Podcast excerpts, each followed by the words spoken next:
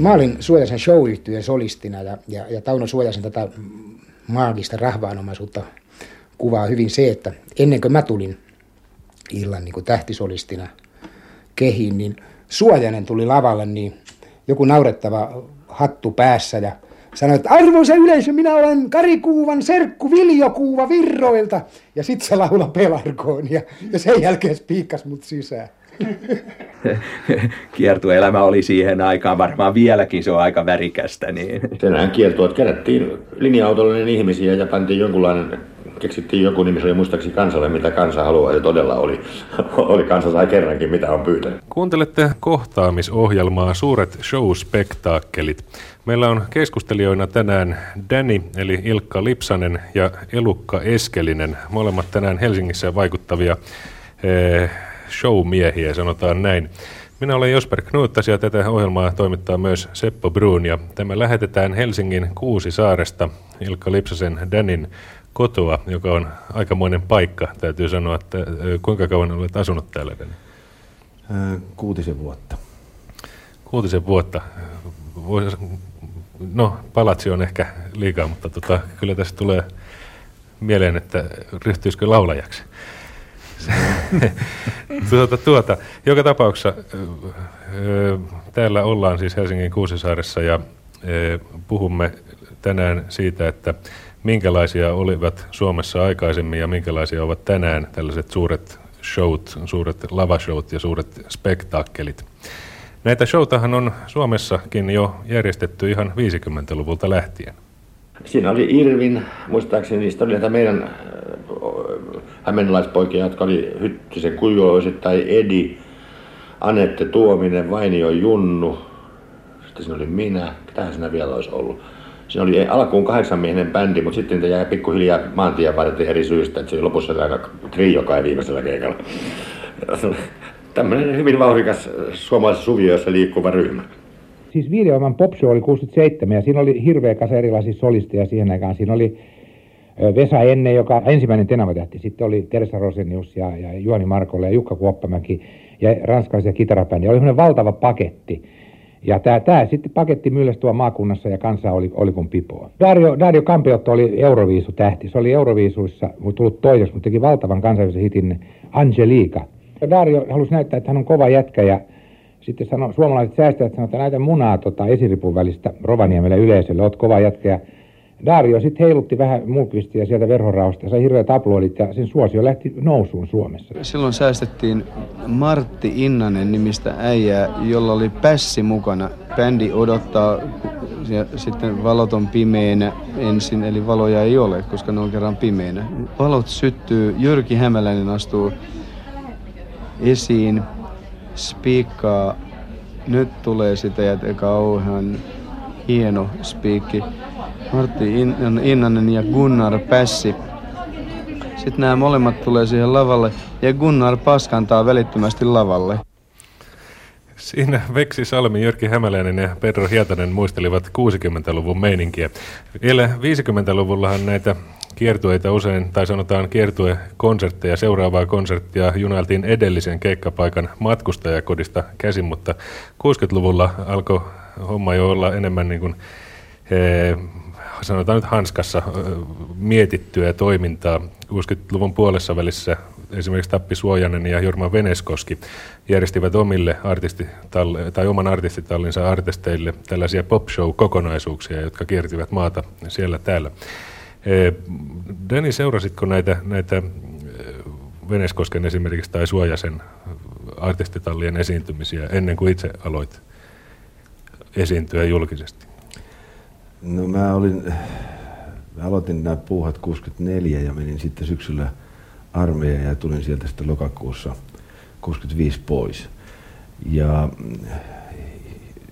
vuoden 64 aikana oltiin jo monta kertaa sellaisessa tilanteessa, että, että oltiin suorastaan kilpailuasetelmissa oli, oli esimerkiksi Jan Rode and Adventures, Jerry Williams Ruotsista, äh, Spotniks, myöskin jouduttiin konsertoimaan erilaisten ulko, ulkolaisten ryhmien kanssa.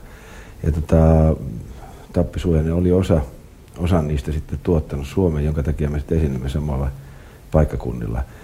Nämä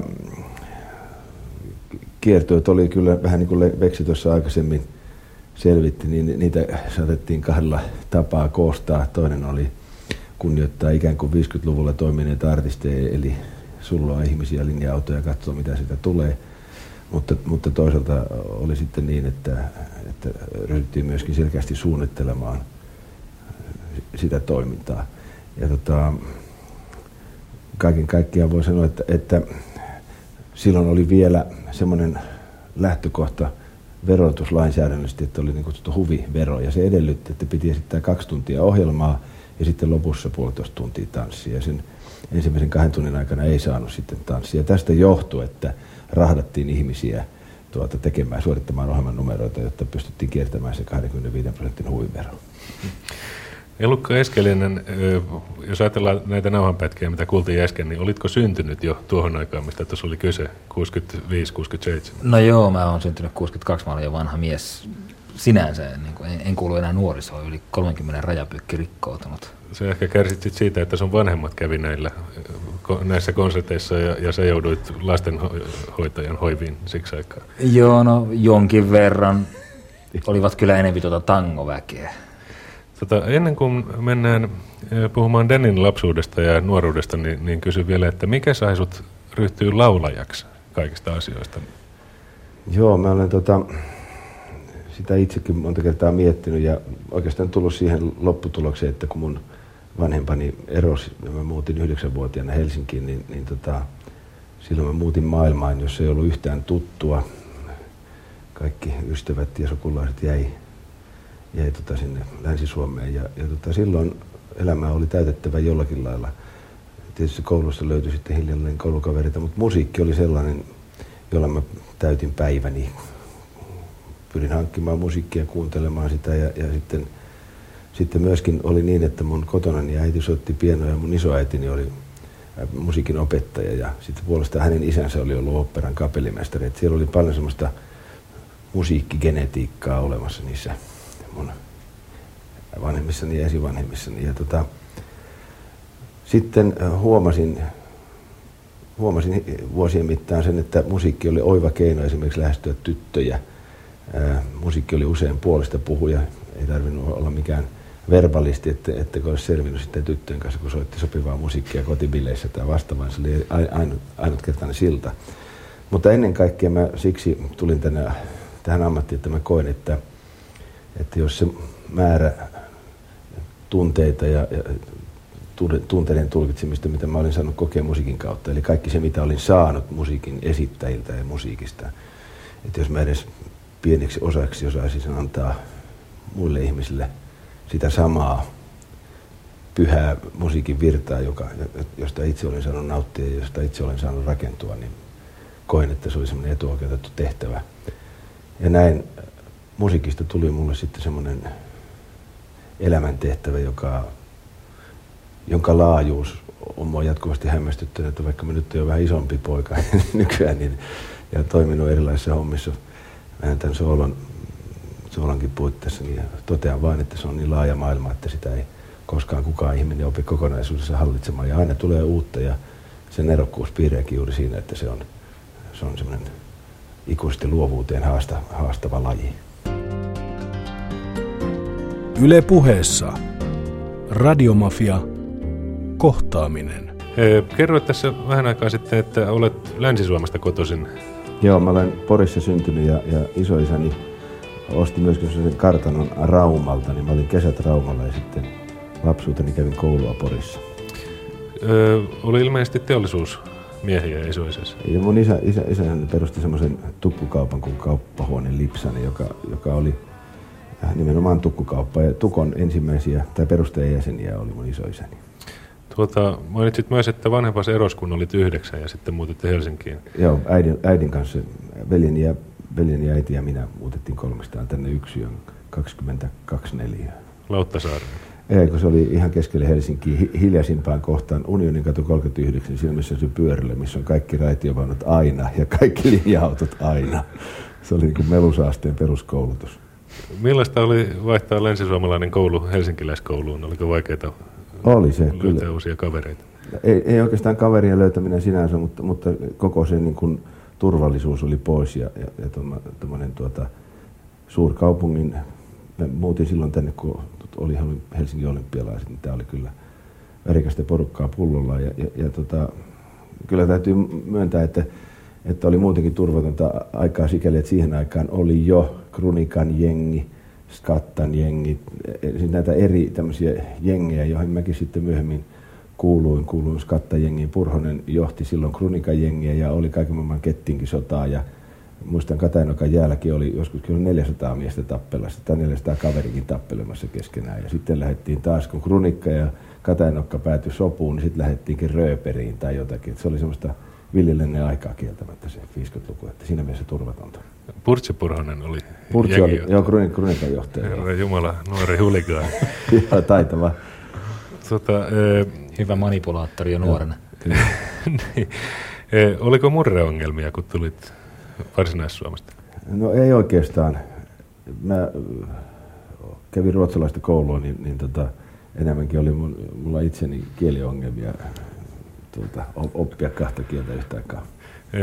Missä vaiheessa musiikki astui kuvaan? Puhuit tuossa, että sukusi on kauhean musikaalista ja, ja tiedän iskelmän kultaisesta kirjasta luntanneena, että musiikkiopettajas on ollut aika yllättävätkin Erik Tavastjärna ja Erik Bergman. Pitikö ihmisen nimi olla Erik, että pääsi opettamaan sen? Sitten tuota, Erik Bergman oli koulussa mun musiikin opettaja ja myöskin semmoinen taitava, taitava mies kuin Fabian Dahlström oli myöskin hänen oppiansa myöskin ammentaa. Äitini äh, oivalsi Erik Tavastjärna, joka asuu Katanokan katu äh, samalla kadulla kuin minä, niin vastapäisessä talossa. Ja, ja sain käydä tutustumassa sitten Erik Tavasjana ja ryhdyimme sitten velini kanssa hänen oppilaakseen. Ja silloin oli jo olemassa nämä nuoret lahjakkaat Tavasjana lapset, muun muassa Erik T. Tavasjana, jonka kanssa me pelasimme sitten korttia. Ja hän oli silloin kolmevuotias Nero. Ja tota, silloin kävi kyllä selkeästi ilmi, että, että elämässä on eri lahjakkuusarvoilla varustettuja ihmisiä ja Tavasjana lapset kuuluivat niihin. Mutta kaiken kaikkiaan se, mikä Erik Tavastjanassa ja Erik Bergmanissa äh, jäi mieleen, niin oli se kunnioitus musiikkia kohtaan ja se kunnioitus tuota, sitä valtavaa tietoa kohtaan. Samaten Tavastjana kirjoitti silloin, silloin jo näitä, näitä tuota Sibeliuksen liittyviä teoksia. Kaiken kaikkiaan äh, heissä oli myöhemmin ajateltuna sellaiset piirteet, niin kuin esimerkiksi Nobel-palkinnon vastaanottajissa, että ihmiset, jotka tietävät omasta kapeasta alueestaan lähes kaiken, he yleensä aloittavat lauseensa aina sanat todennäköisesti on niin tai ehkä on niin, että heidän sivistystasossa oli sitä luokkaa, että saattoi vain henkeä seurata, pidättäen seurata tuota, ihmisen mielen seikkailua musiikin maailmassa. Ja se opetti mulle sellaista asennekasvatusta, jolloin, jolloin päädyin siihen, että on saman tekevää, mitä musiikkia tekee, jos sitä jaloa asiaa nyt yleensä saa tehdä ja että kaikki on kunnioittamisen arvoista. Mutta kun ajattelee esimerkiksi kuinka arvostettu nykysäveltäjä Erik Bergmanista tuli, niin miten, miten sä päädyit rockiin? Tässä olisi ollut pohjaa klassiselle. Joo, se on totta, että, tuota, että turhaudun niihin Aaronin vihkoihin ja kaikkiin niihin, mitä, mitä piti opetella. Mm, mä koitin tuossa lähetyksen alussa jo vähän kertoa siitä, että, että se musiikki loi eteeni mielikuvia, mielialat ja mahdollisti erilaisia mielialoja, toimi tunteiden purka, purkajana ja tota, surun lohduttajana. Musiikki toimi terapeuttina minulle. Ja, ja, ja tota, kun sitten elettiin sodan jälkeisiä aikoja ja se edellinen sukupolvi oli maamme säilyttänyt itsenäisenä ja me, me nuoret huikeat ryhdyimme sitten hankkimaan itsellemme itsenäisyyttä ja vapautta, niin lienee kaikille selvää, että, että pidettiin, että 60-luvun sukupolvi, siis silloin nuoret olleet ihmiset, raivasivat itselleen tiellä, tien itsenäisyyteen jo varsin nuorena ja kaappasivat ikään kuin vallan vanhemmiltaan. Ja, ja, ja tota, siihen kuului silloin tämmöinen aggressiivinen rockmusiikki, äh, tämmöinen huikea, vapaa tunnelma, erilaiset henkiset asenteet, jotkut piti jossakin, jostakin heermusiikista ja hippikulttuurista, joku taas oli, oli rankan rock'n'rollin äh, James Deanin kannattajia ja näin poispäin. Että sanotaan niin, että, että 60-luvun, 56 lähti rock and roll kasvamaan, kun blues sai lapsen nimeltä rock and roll. Ja tuota, siitä lähtien sen riemu tempas mut mukaan, mukaansa. Ja, ja tota, mä koin rytmissä ennen kaikkea niin kuin sen suuren riemun. Se oli musta niin kuin eniten aggressiota vapauttava ja eniten niin kuin semmoiseen, semmoiseen tota, vapauteen päästävä musiikkityyli. Ja olet, olet syntynyt 42, eli, eli tuossa vaiheessa olet ollut 4-15-vuotias. Joo, kyllä. Elukka Eskelinen, muistatko milloin kuulit Danin musiikkia ensimmäisen kerran? Se oli varmaan Joensuussa, missä synnyin ja kasvoin ensimmäiset vuodet. Mun silloin teini-ikäinen tätini oli äärimmäisen vihainen, kuunteli aina Dania tai Beatlesia ja oli äärimmäisen ärsyyntynyt siitä, että minä tulin samaan huoneeseen. Täytyy myöntää, että se on ollut hieman traumaattinen kokemus varmaan, kun mä oon kuullut se ekas biisit. Mikä, mitkä laulut, muistatko En, mä, mä, mä, en muista sitä, että mitä biisejä. Tämä on ollut 60-luvun loppua. 60-luvun loppupuolta, joo. E, ennen kuin mennään puhumaan vähän sun lapsuudesta, niin puhutaan Forwardsista hiukan. Se, se tuotit kolme Forwards-konserttia e, 93-94 mm. vuosina. Kerropas noin pienessä paketissa, mistä oli kyse. Se oli pu- puolivahingossa syntynyt projekti itse asiassa Mäkäräisen Jari, mun nykyisen yhtiökumppanin Pop Productionsin. Toinen osapuoli kuunneltiin tarmokkaasti näitä 60-luvun kantauttavia lauleja. Me oli musta tämmöinen vappumatinea, joka vappu siihen ei Jari kylläkään kuulunut, mutta muita ystäväpiiriä, missä vappupäivänä kerännyttiin Sillikselle kuuntelemaan Chydeniusta ja kumppaneita. Ja sitten tämän, tällaisen cap-arvojen ohjelman yllättäen tajusin, että itse asiassa ne on sen ajan parasta laulukirjoittamista, jota on sen poliittisen sisällön alta ei ole kovin moni hahmottanut. Et kysymys on erittäin taitavasta, taitavasti tehdystä musiikista. Ja tota, se oli hyvinkin vakava projekti. Me päätettiin tehdä se sillä lailla, että sovitutetaan nämä biisit uudestaan niin, että me pyritään kaivamaan ne laulut sieltä tämän paatoksen alta esiin. Ja tehtiin ensimmäinen konsertti tonne Astoria-saliin ikään kuin ja esiintyjä oli. Kengänä, kengänä budjetilla. Siinä oli Marjo Leinonen, Merja Larivaara, Riku Niemi Avantista sovitti, Sasu Moilanen, Veeti, sitten kakkoskonsertissa tuli mukaan Emma Numminen. Komteatteri oli ainoita näitä vanhoja, ikään kuin vanhoja, mutta siinäkin oli kaikki nuoria laulajia siinä vaiheessa. Kuka se ensimmäinen oli, jonka sä mainit? Marjo, Bolsin lauleja. Yle puheessa. Radiomafia. Kohtaaminen. Se on semmoinen tehokkaan näköinen rillipää, joka huuruilee varmaan niinku jotenkin tota, sanotaan, että jo, joka puolella ja kaikki piuhat nipussa. Joka tuntuu tietävää ja tuntevaa kaikki kaupungin tota, jo, jollakin lailla musisoivat henkilöt. Ja sitten se tota, tuohon vuorovärtsiin se sai niinku aika laidasta laitaan. Laitaan laulajia ja soittajia. Marjo, miten se puhuu sut ympäri siihen? Uh, se puhuu mut sillä biisin valinnallaan, kun se uh, Baddingin biisi oli tota, jotenkin niin hyvän tuntunen biisi laulaa, että lähinnä se vaikutti pal- paljolti siihen, että mä menin sitten tietysti tukevasti liksaa. Kun te teitte sitä, sitä forwardsia, niin pörräskö se itse siellä koko ajan ohjaamassa ja päsmäämässä, että miten tehdään? Ei, kyllä se varmaan oli lyijykynät fikassa siellä toimistopuolella enemmän. Soittelija vastaili sitten varmaan. Että kyllä siellä oli kapellimestari sitten erikseen. Se oli aika iso, iso tuhina siinä päällä, että laulaja ja soittaja tuli ja meni. Ja, ja itse ne konsertit taisi olla aika mittavia sitten. Aikataulusysteemit oli just hänen aikaansaannoksiaan silleen, että homma toimi, toimi sujuvasti, että oli tota, jokaisella oli oma aikansa tulla ja mennä, niin silloin siellä ei tarvitse passailla kenenkään ja päkistellä. Et siinä sen puolen mun mielestä hyöhoitivat hyvin.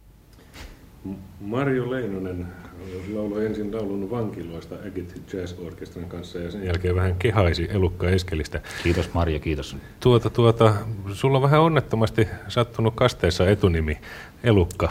Joo, se on kauheita kyllä. Mutta... Ei olisi uskonut, että mun vanhemmat vittuilla niin julmia. Liekö tämä ihan oikea etunimi?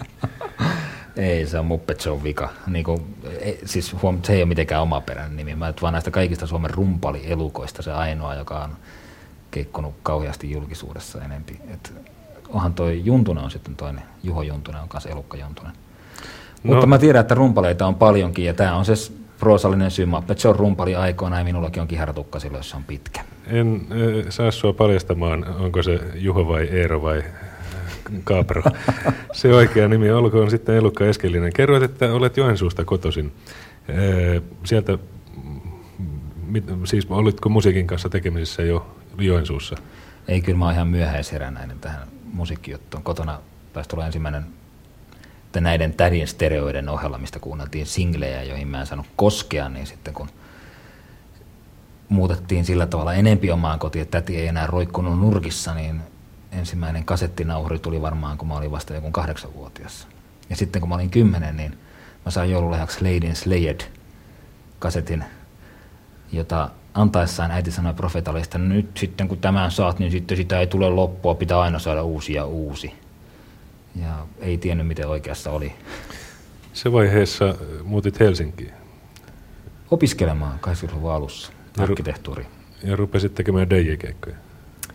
Joo, en, mä yritin ensin itse asiassa hirveästi niin kuin tehdä, tehdä DJ-keikkoja sillä lailla, että mä tunsin tuon Juhani Kanne, joka oli tuolla Tavastian silloisella legendaarisella tiistai-iltojen opiskelijaklubilla DJnä, ja mä kerroin, että mulla on kaikki Teardrop Explodesin levyt, että mä haluan tulla soittamaan niitä sinne, mutta jos jostain kumman syystä Kanne Jussi ei silloin vielä intoutunut asiasta, että mä tyydyin soittamaan opiskelijabileissä, ja itse asiassa yksi niistä oli tämmöinen onnenpotkaus.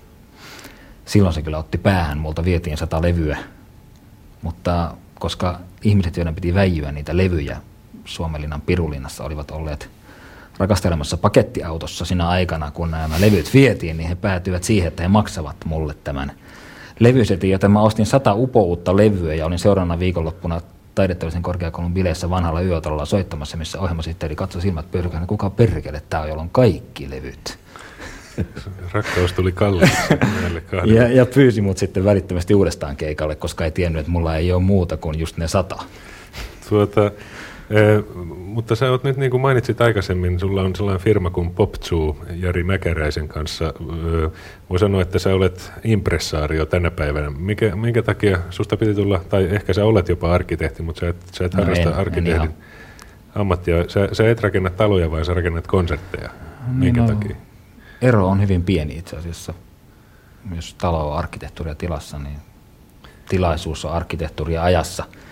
Popzoo on toteuttanut muun muassa Forwardsin. Onko teillä muita suuria projekteja? Juhlaviikot viime kesänä ja no joo, suurin, sitä, sitä ei tosiaankaan tullut sulkaa hattoon, niin kuin me oltiin kuviteltu. Seuraava on elokuvan satavuotis tapahtuma koko huhtikuun pituinen tuolla kaaperitehtaalla. Mutta kyllähän juhlaviikkojen kevyen musiikin tarjonta suju, ei se järjestely. Joo, ei totta, ei se, ei se taloudellinen katastrofi ei oikeastaan ole meistä, meistä kiinni. Me ollaan ehkä sillä siinä tota, hämärässä välimaastossa populaarikulttuurin ja korkeakulttuurin ja sitten toisaalta tällaisten showmaailman niin bisnesmiesten ja entusiastien kaikkien, kaikkien näiden eri, eri tapojen suhtautua asiaan väli, välipisteessä – onnistuneesti. Tuota, tuota. E, kuuntelette Radiomafian kohtaaminen ohjelmaa, joka tulee Helsingin Kuusisaaresta Danin Hilkka Lipsasen kotoa. Puhumme suurista showspektaakkeleista ja siirrymme tähän asiaan aivan tuota pikaa. Kohta nämä seuraavat parikymmentä minuuttia, ehkä jopa puoli tuntia, puhumme Danin suurista 60-luvun ja 70-luvun showkiertueista. Ja sen jälkeen pääsemme nykyaikaan enemmän 70-luvun loppuun, 80-lukuun, 90-lukuun, joita tarkastellaan sitten loppulähetys. Voitte molemmat keskustelijat tässä tietysti kommentoida toistenne lausahduksia ja, ja keskeyttää toisianne ja niin poispäin. Mutta jos, jos aletaan, tai lähestytään nyt näitä D-show-kiertueita, niin, niin mistä lähti idea – järjestää tämä kiertue tällä tavalla, että, että siitä tuli suurproduktio? Joo, se lähti siitä, siitä yksinkertaisesta ajatuksesta, että, että kun Beatles oli herättänyt Suomen nuori, nuorisoa ja, ja, ja tuota, sitä ennen Elvis ja vastaavaa, niin tämmöinen niin kutsuttu fyysinen rock'n'roll asia oli ajankohtainen. Oli ollut Elviksen Jailhouse Rock-filmiä ja kaikenlaista muuta, jolloin nuoret esiintyjät esiintyivät omalla holtittomalla, kur, kurittomalla tavallaan. Ja tota, tätä tuki sitten tämmöinen vapaamuotoinen tanssikulttuuri. Siihen aikaan oli keksitty niin go-go-tytöt ja, ja se oli jotain uutta. Ja tota, kaiken kaikkiaan niin kun sitten lähdettiin kiertämään, niin, niin, niin totesimme sen, että Suomen äh, populaarikulttuurialueella oli ennen kaikkea ollut semmoisia mestareita töissä aikaisemmat vuosikymmenet, niin kuin Tapio Rautavaara tai, tai äh, Olavi Virta. Ja kaikki nämä, nämä tämän, tämän tyyppiset suurimmat taiteilijat eivät kiinnittäneet tämmöiseen visuaaliseen panokseen paljonkaan huomiota. Ja nuorisoa taas kiinnosti tämmöinen virkeä, mitä mä sanoisin, kuin multitaiteellinen esitys, jossa oli mukana musiikin lisäksi tanssia ja dioja ja filmejä ja, ja erilaista taidetta. Mutta kiinnostiko heitä, koska he eivät olleet nähneet sitä ennen kuin sä toit sen heille? No joo, kyllähän, kyllähän se tietysti... Mistä tiesit, että se no, kyllä mul, menisi? Jos mä ihan henkilökohtaisesti sanon, että mistä mä uskon, että se lähtee, se lähtee siitä tarpeesta, että kun musiikissa on määrätyn tyyppinen rytmi, niin se johtaa automaattisesti seurannaistekijöihin, kuten esimerkiksi liikkumiseen tai elehtimiseen tai pelehtimiseen tai jotakin. Ja tota, popmusiikin kuvaan kuuluu heittäytyminen äh, ja esittäminen. Ja sitten, sitten ryhdyttiin niistä tekemään mahdollisimman niin suunnitelmallisia kokoonpanoja, kun huomattiin, että tietysti tärkeä tekijä on aina ollut mieliala musiikki esittäessä, mutta, mutta kun pyrki kohti jonkinlaista ammattilaisuutta, niin silloin piti tavallaan se mieliala saada hallintaan niin, että vaikka ei ollutkaan paras mahdollinen päivä, niin piti silti saada ihmisille tarjottua mahdollisimman hyvää viihdettä. Ja silloin tämmöinen suunniteltu käsikirjoitus ja siihen rakennetut asiat mahdollisti sen toisin sanoen, kun ohjelma alkoi, vaikka mieliala olisi ollut mikä, niin, niin siihen putkeen kun pääsi ja joutui ja sai, sai olla, niin tota, se lopputulos oli aina sitten se, se tota, huipentama yleisön ja esiintyjän kesken. Super Show, siitähän Danny oli saanut idean sit tuolta Johnny Hallidaylta. Super Danny mainoksessa Dannylla oli parta. Iso kiertue, kaksi rekkaa, iso bussi täynnä sitten soittajia, kaikki esiintyjiä, moottoripyöriä oli monta mukaan sitten erilaisia pienajoneuvoja, missä eri ihmiset kulki. Danilla oli iso bändi, siis Jätti Islanders. Jyrki Hämäläinen kuulutti tietenkin, Päivi Paunu oli yksi soolu esiintyjä siellä ja sitten meidän Topmost Triomme ja sitten Ruotsista tuli kaksi tanssityttöä. Daniel liikku omalla mersullaan niin omiin niminsä koko ajan. Sitten siellä oli roudariryhmä, se olisi kädä pitkäsen johdolla, niin ne hoiti kaikki kamasysteemit ja kaikki tuollaiset. Ja kyllä se varmaan oli siinä maaseutulaisille vähän katseltavaa. Valothan oli ihan niin kuin, että eihän ennen aikaa mitään valoja yleensä ollut. Että oli joku saunalyhty, oli jossain, joku tanssilavan niin kuin oma tämmöinen mutta että Danillähän oli kunnon valot ja sitten hänen oma niin kuin osuutensa oli tarkkaan vähän repertuaari suunniteltu sillä lailla, että tämä ohjelma niin kuin eteni jollain lailla ja, ja niveltyi ne biisit niin kuin lailla yhteen. Danny Showssa ei ollut kuka ikinä kännissä, ei hmm. ikinä. Ehdottomasti oli erittäin tarkka se homma. Paitsi Seppo Hovi nyt joskus oli, mutta siis periaatteessa oli niin, kuin, niin tarkka homma. Johnny Halliday pisti soussaan, eh, talvisoussaan nyrkkeilylavan pystyy ja kaikkea nyrkkeili siellä. Ja sitten Danny tietenkin, että kesäsossa pitää tehdä sama juttu. Pyynikillä mä muistan, kun Danny nyrkkeili, sinne oli tehty nyrkkeilykehä ja sitten se nyrkkeili jonkun nyrkkeilijän kanssa ja hävisi sille. Se muka tyrmättiin. Ja... Yhtäkkiä vaan siinä lavalla siihen pantiin nyrkkeilykehä pystyyn siihen lisälavalle. Ja tota, Danny hyökkäsi kehään ja taisteli herra Kelovaaran kanssa. Kelovaara oli jättiläiskokoinen rouder ja ne siitä otteli siinä kaksi kolme erää ja sillä sopimuksella tota, niin Danny oli sanonut Kelovaaralle, että lyön niin kuin, että melkein osuu, että näyttää siltä. Ja sitten tota, Danny taas läski itse niin, kuin niin paljon kuin jaksoi. Kelovaara. Ja Mitäs? joka, joka matsin jälkeen aina Kelovaara tuli sitten, nyt, nyt, nyt sattu poikaapas, nyt sattu varmasti pahasti sitten sille vietiin mikki siihen, se nousi sieltä sitten muka tyrmättynä ja rupesi laulaa, että jos maahan polvistun ja myönnän, että väärin tein, se eikö todista, että muutuin. Kuulimme Holle Holopaisen, Antti Einiön, Jyrki Hämäläisen ja muu Konttisen todistukset siitä, kun he olivat nähneet tai olleet mukana tekemässä supershowta ilmeisesti, Superdänniä 69. Pitikö kaikki nämä paikkaansa nämä huulenheitot siinä? No sikäli tietysti piti paikkaa, että meitä oli tosiaan iso, iso hyvä joukkue liikkeellä, mutta esimerkiksi tämä Johnny Holiday-palvonta on siinä mielessä, Johnny Holiday on aina ollut Euroopassa semmoinen visuaalisen spektaakkelin ykkönen. Ja on luonnollista, että, että tota, hänen hommiaan on seurattu, mutta, mutta esimerkiksi tämä nyrkkiluottelu, niin se ei ollenkaan mistään Johnny Holiday showsta, vaan se on Sammy Davisin Golden Boy-musikaali. Ja tota, siihen oli tehty musiikki, jonka me teimme sitten Suomessa, joka perustui siihen, että jokainen isku oli harjoiteltu ja siinä periaatteessa ei osku, osuttu ollenkaan. Ja siinä ei, siinä ei todellakaan siis muuta kuin kaksi kertaa vahingossa sain turpaa, niin toisilta noin tuota Kelovaara horjahti ja osui sopivasti päähän, jonka jälkivaikutukset vieläkin näköjään vaikuttavat. Mutta mut, periaatteessa se oli ihan musikalinumero, joka oli, joka oli totaalisesti harjoitellut. Se ei ollut mielivaltanumero ja se ei ollut, se ei ollut mä en myöskään mistään oleta saavan jostain sellaista roodelia, jota saa mie- läiskien mielinmäärin. Mutta, mutta, mutta, mutta tota, Soida kinkkiklubi. Aivan, mutta tota, Eeli Säsk koulutti minua kuukauden verran siihen, että mä kävin hänen salillaan kuukauden ja me tehtiin sitä tarkka, tarkka hyvä ottelu. Tuota, eh, ihan itse asiassa muista syistä meillä on onni saada eh, täällä katsoa, te radion kuuntelijat ette näe tätä, mutta Danilla on, Ilkka Lipsanen on kerännyt kesäkiertueistaan tällaisen kansion, ei Radiomafiaa eikä tätä ohjelmaa varten, mutta se sattuu olemaan tässä kätevästi käsillä. Voitaisiko vähän vilkaista? Nämä alkoi ilmeisesti 66 ja, ja ensimmäisen nimi oli Danny Show. Joo, Timantikova Danny Show. Sen, sen myi viihdeohjelmat Tampereelta. Ja tuota, siinä oli mukana Anki Linkvist, Antti Einio, joka oli silloin tehnyt ykköshitin tuota, Farmer John laulusta. Eero ja The Boys ja sekä Go-Go-tytöt. Ja sitten Topi Sorsakosken isä Tapio Tammilehto oli siellä meillä linja-autokuljettajana. Ja tuota, sitten sattui niin, että Tauno Suojanen, kun sitten syksyllä kysyin Tauno Suojalta, että jatketaanko nyt, kun meillä, meillä oli ollut valtavasti ihmisiä ja muuta. Ja Tauno sanoi, että ei se kuule nyt oikein taloudellisesti tuottanut. No sitten pikkusen pohdittiin sitä asiaa ja, ja myöhemmin kävi sitten ilmi, että meidän kiertuejohtaja oli, oli kavaltanut Suojaselta sopivasti rahaa, niin että todellakaan Tauno Suojaselle se ei ollut paljonkaan tuottanut.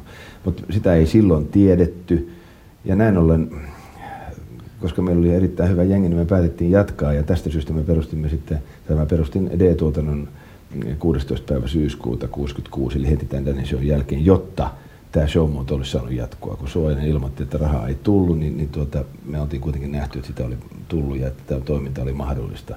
Niin silloin, silloin syntyi D-tuotannon ensimmäinen showspektaakkeli, jonka, tuota, jonka sitten tuotin, oli semmoinen kuin musta ja valkoista, jossa oli Katri, Helena ja Anki.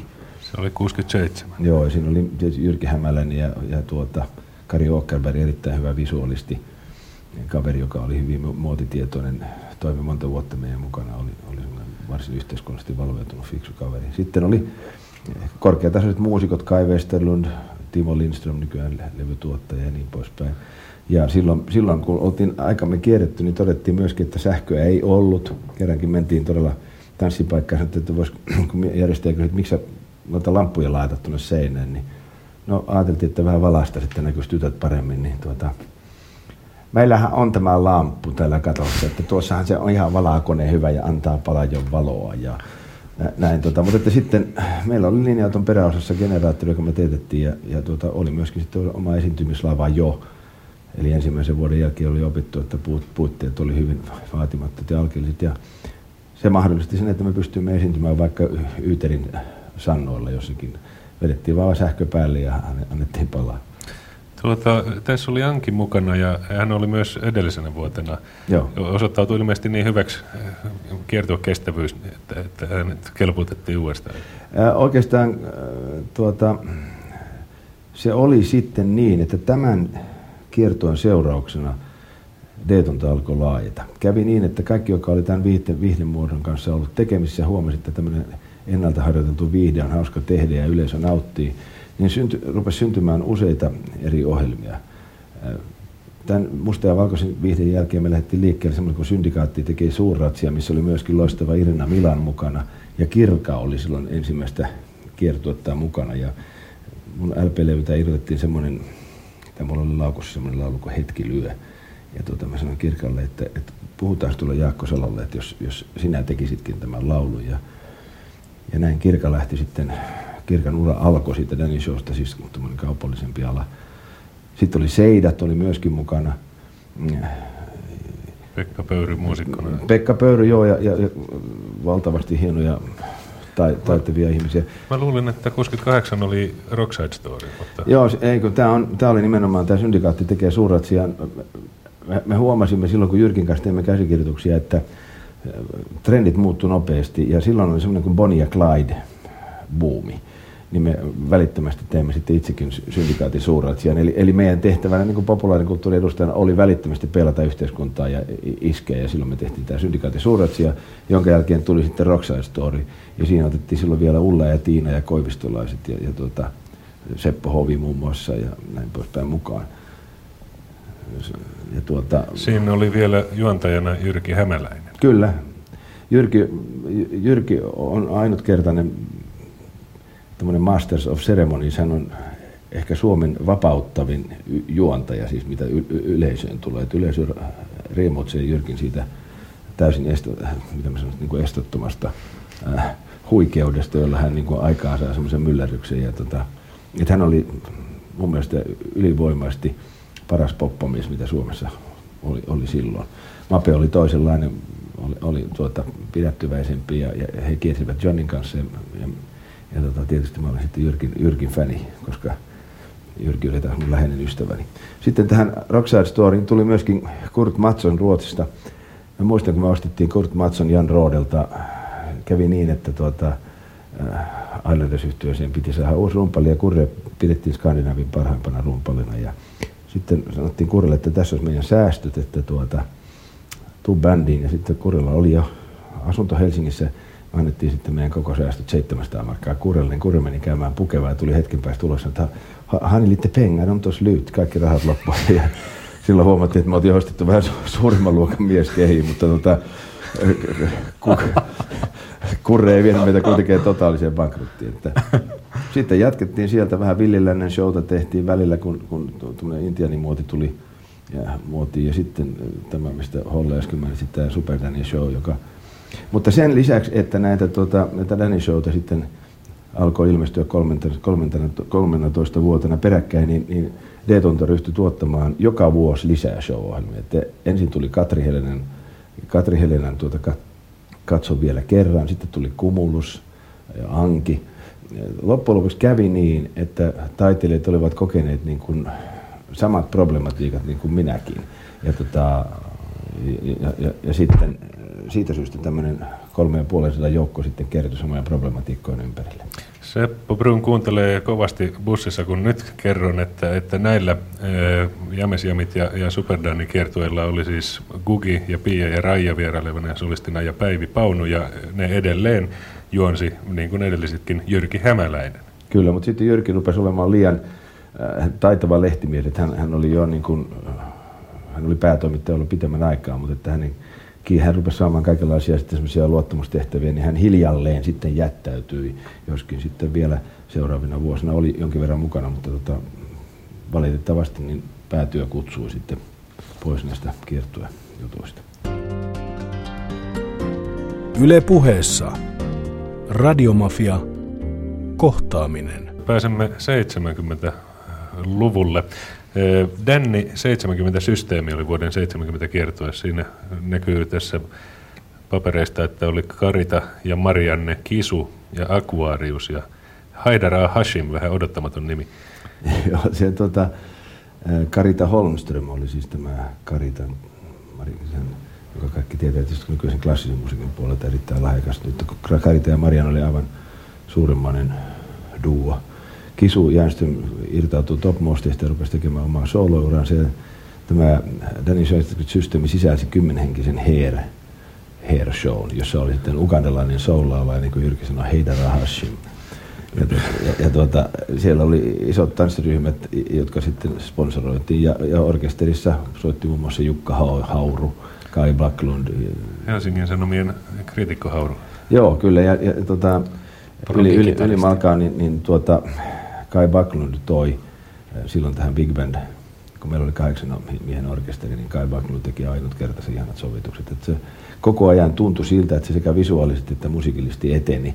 Se, että, se oli, että sitä pidettiin kaupallisena, siihen, siihen, niihin vuosikymmeniin tietysti liitettiin se ajattelu, että joku on kaupallista, mutta mä olen koittanut aina edustaa sitä kantaa, että, että tuota, markkinointi on ikään kuin taiteen tekemisen jälkitila. Että ensin tehdään joku produkti ja vastaava ja sitten jos sitä niin kun kerran kaikki ihmiset elää myymällä jotakin, niin, niin tota, meidänkin piti saada leipämme, niin oli ihan luonnollista, että me silloin asetettiin tämä kaupan. Ja tota, näin sitä sitten seurattiin niin kahdella mielellä. Toiset oli kiinnostuneita sitä, mitä me tehtiin, ja toiset oli taas närkästyneitä siitä, että me tehtiin. Se taas tuossa 70-luvun alkuvuosilla aika lailla tota, kuolemaan tuomittu idea tehdä kaupallisesti menestyvä taiteellinen produkti. Aivan, joo, se on ihan totta. pidettiin toistensa poissulkevina Joo, kyllä. Ja, mutta, mutta se, se, mikä oli minusta suuremmoista, josta olen aina ollut kiitollinen, on se, että kun D-tuotantoa sain johtaa, niin istuin kyllä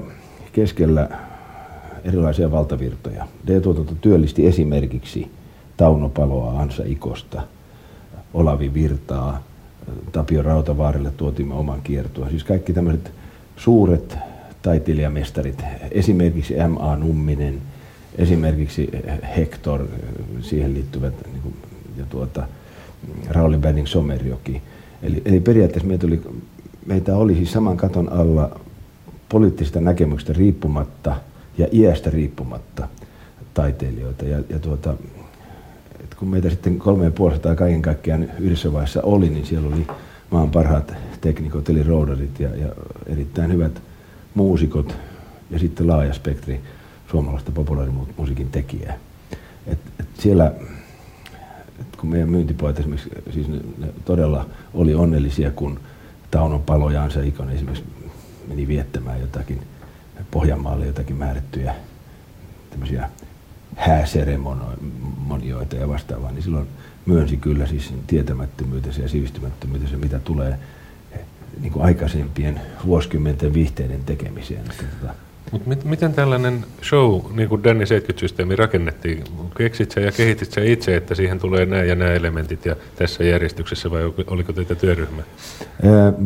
Kyllä se niin on, että tuota, mä olen tähän päivään saakka vielä sillä kannalla, että, että tämmöistä pop-viihteen tekeminen on, on sitä, että kohtaa elämän päivittäin. Ja yhteiskunta muuttuu päivittäin ja että keskeisen tärkeää on seurata ajan ilmiöitä ja uusia asioita.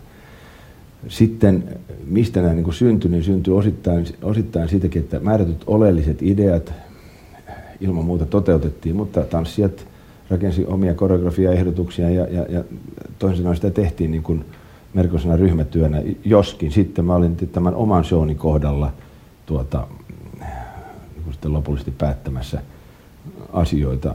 Mä olin myöskin mukana tuottamassa niin kuin Kirkkaa tai Markku Aroa ja, ja näitä muita. Mä koitin olla avuksi siellä, että, että, että saataisiin aikaan semmoinen populaarikulttuuri Suomen maahan, että kun siihen mennessä jo huvijärjestäjät oli kiittänyt siitä, että nuorisotyö oli saanut paljon rahaa näistä kiertoista, niin, niin edelleen olisi sama ajatus, että tuota, tehtäisiin niin mielenkiintoisia ohjelmia, että ihmiset kävisi ja saisi täytettä ja, ja, ja, ja tuota, saisi itselleen impulseja ja samalla nuorisotoiminta – vapaaehtoinen nuorisotyö ja seuratoiminta saisi sitä rahaa. Ja, ja tämän kannalla on vielä tähän päivään saakkakin. Mä en esimerkiksi nyt ajattelisi tätä uuden shown tekemistä, ellei ennen mä olisi sanonut Suomen huvijärjestöjen keskusliitolta semmoista kunnianosoitusta, että he esitti peräti semmoisen vetoomuksen, että lähde taas, niin että saadaan tapahtumaa tuonne kentälle. Eli kehä kolmosen ulkopuolella ei ole hirveästi ollut erilaista värikästä tarjontaa ja, ja tota, siihen me pyrimme silloin 60-70-luvulla aikaansaamaan jotain ratkaisua. Samalla kun käytiin Ruotsissa, tutkittiin se Folkparken ajatus, niin pyrittiin siihen, että oltaisiin ketjutettu huvipaikkoja. Ja myöskin olin viemässä esimerkiksi Kirkkaa ja Kumulusta ja tämmöisiä ihmisiä Ruotsin folkparkkeneihin. Heillä oli oikein ostopäivät ja siellä oli niin hienosti organisoitu kaikki, mutta että periaatteessa niin, niin tavoitteena oli kun ei ollut hirveästi televisioa silloin ja muuta, niin tuota, oli aikaan saada iloisia asioita ihmisille koko Suomeen. Ja 71 kertoen nimi oli Sudenhetki, toi, toi ne iloiset asiat. Siinä oli Muska Babitsin jo 71 ja, ja tota, muun muassa Jukka Hauru jäi bändistä ja Vekko Samuli astui tilalle. Kyllä. E- Marita Strömberg muuten, joka, joka, on, joka oli todella suuremmoinen klassisen alueen tai, tanssija, niin hän oli meidän tämmöinen leading tanssija. Ja tuota, kyllä koko ajan pyrittiin asioita kehittämään, vaikka siihen on suhtauduttu tietysti vähän niin ja näin. Mutta periaatteessa kyllä me suurella rakkaudella ollaan koitettu tota asiaa tehdä. Mitenkäs nämä musiikkivalinnat? Jaakko Salo esimerkiksi kertoo vähän, ei nyt nyreenä, mutta sille, että sä et esittänyt oikein näitä levyhittejä niin paljon siellä omilla kiertueilla. Oliko se niin kuin vähän vapaalla, että pääsi itse valitsemaan esittämään sen musiikin kerrankin ilman, että levyyhtiö painosti? Ei, ei siitä ole kysymys, vaan, vaan tota, useimmiten levyyhtiö valitsi mulle semmoisia hitaita balladeja. Ja, ja nämä showt taas sitten tuli olla aika värikkäitä ja vauhdikkaita. Ja, ja sitten kun valittiin joku teema, havaittiin, koska silloin oli hyvin voimakkaasti semmoista poliittista orientoitumista 60-70-luvulla, niin, niin me myöskin otimme sitten eri vuosina aina jonkun yhteiskunnallisen teemankin sinne ikään kuin sopeutuaksemme paremmin. Esimerkiksi väkivallan vastustaminen tai saasteet tai uskonto tai joku muu. Me aina sivusimme ihan lyhyesti ajankohta, yhteiskunnan sen hetkestä jotain ajankohtaista ilmiötä. Mutta ennen kaikkea ja tärkeintä oli se, että se musiikki tempas mukaansa ja, ja sitä kautta saatiin aikaan niin kuin itsestä vapautuminen, siis yleisön puolelta itsestä vapautuminen ja sellainen riehakkuus ja onnellisuus, että kun ihmiset sitten lähti kotiin illalla, he, he koki, että tuota, olivat päässeet hetkeksi omista ongelmistaan eroon. Keitä tuossa Kärmessoulussa oli oikein? No Kärmessä on... Nimittäin sen mä, se on se, minkä mä oon nähnyt. Etenemme siis vuoteen 72. Joo. Tuota, mulla oli kaksi kappaletta Tiikeripyyttön ja, ja ne paino... Mä oon ollut kymmenenvuotias. Joo, ne paino silloin tuota, semmoinen 60 kiloa. Ja mä opettelin, sekin oli mielenkiintoista, se opettelu toimimaan käärmeiden kanssa, sillä mun piti ensinnäkin oppia toimimaan kotipuuna. Se tarkoittaa siis sitä, että, että, että kun käärme minun päälleni pantiin, se tapahtui niin, että se varsinainen käärmeen kesyttäjä siirsi sen, sen viisi metriä pitkän tiikeripyyttön minun päälle niin, että hän seisoi kahden metrin päässä ja sitten hän antoi sen käärmeen lähestyä minua niin kuin vaakatasossa. Kun tuommoinen käärme on sanotaan joku 5-60 senttiä läpihalkaiseltaan, niin kun se on jännittynyt, niin se vastaa niin kuin lujuusotteeltaan puun oksaa. Ja se pystyy olemaan ihan, ihan siis vaakatasossa ja se tulla, tulla lipo kielellään ja pysähtyi tähän mun navan kohdalle, nosti pään pystyyn ja rupesi kiipeämään mun vartaloa pitkin. Ja sitä ennen mä olin saanut semmoista psykologista koulutusta, että ensinnäkin mä en saa pelästyä, koska jos mä pelästyn, niin jokainen ihminen erottaa, niin kun saa aikaan silloin semmoisen aggressiosta syntyvän hajun. Ja, ja, ja, ja se on tuota semmoinen, jota esimerkiksi josta syystä koirat hyökkää määrätön ihmisten kimppuun, että tulee se haju. Se haju piti välttää. Sitten piti olla semmoiset vaatteet päälle, että ei saanut olla mitään teräviä kohtia, sillä jos, jos esimerkiksi käärme olisi osunut johonkin terävään piikkiin, niin se olisi pelästynyt ja se olisi vetänyt itsensä kramppiin. Kun käärme oli sitten äh, asettautunut mun päälle, niin mun tehtäväni oli, oli oikealla kädellä pitää niin, että se häntä ei päässyt lopulliseen kieppiin mun jalan ympäri, vaan se piti pitää koko ajan auki.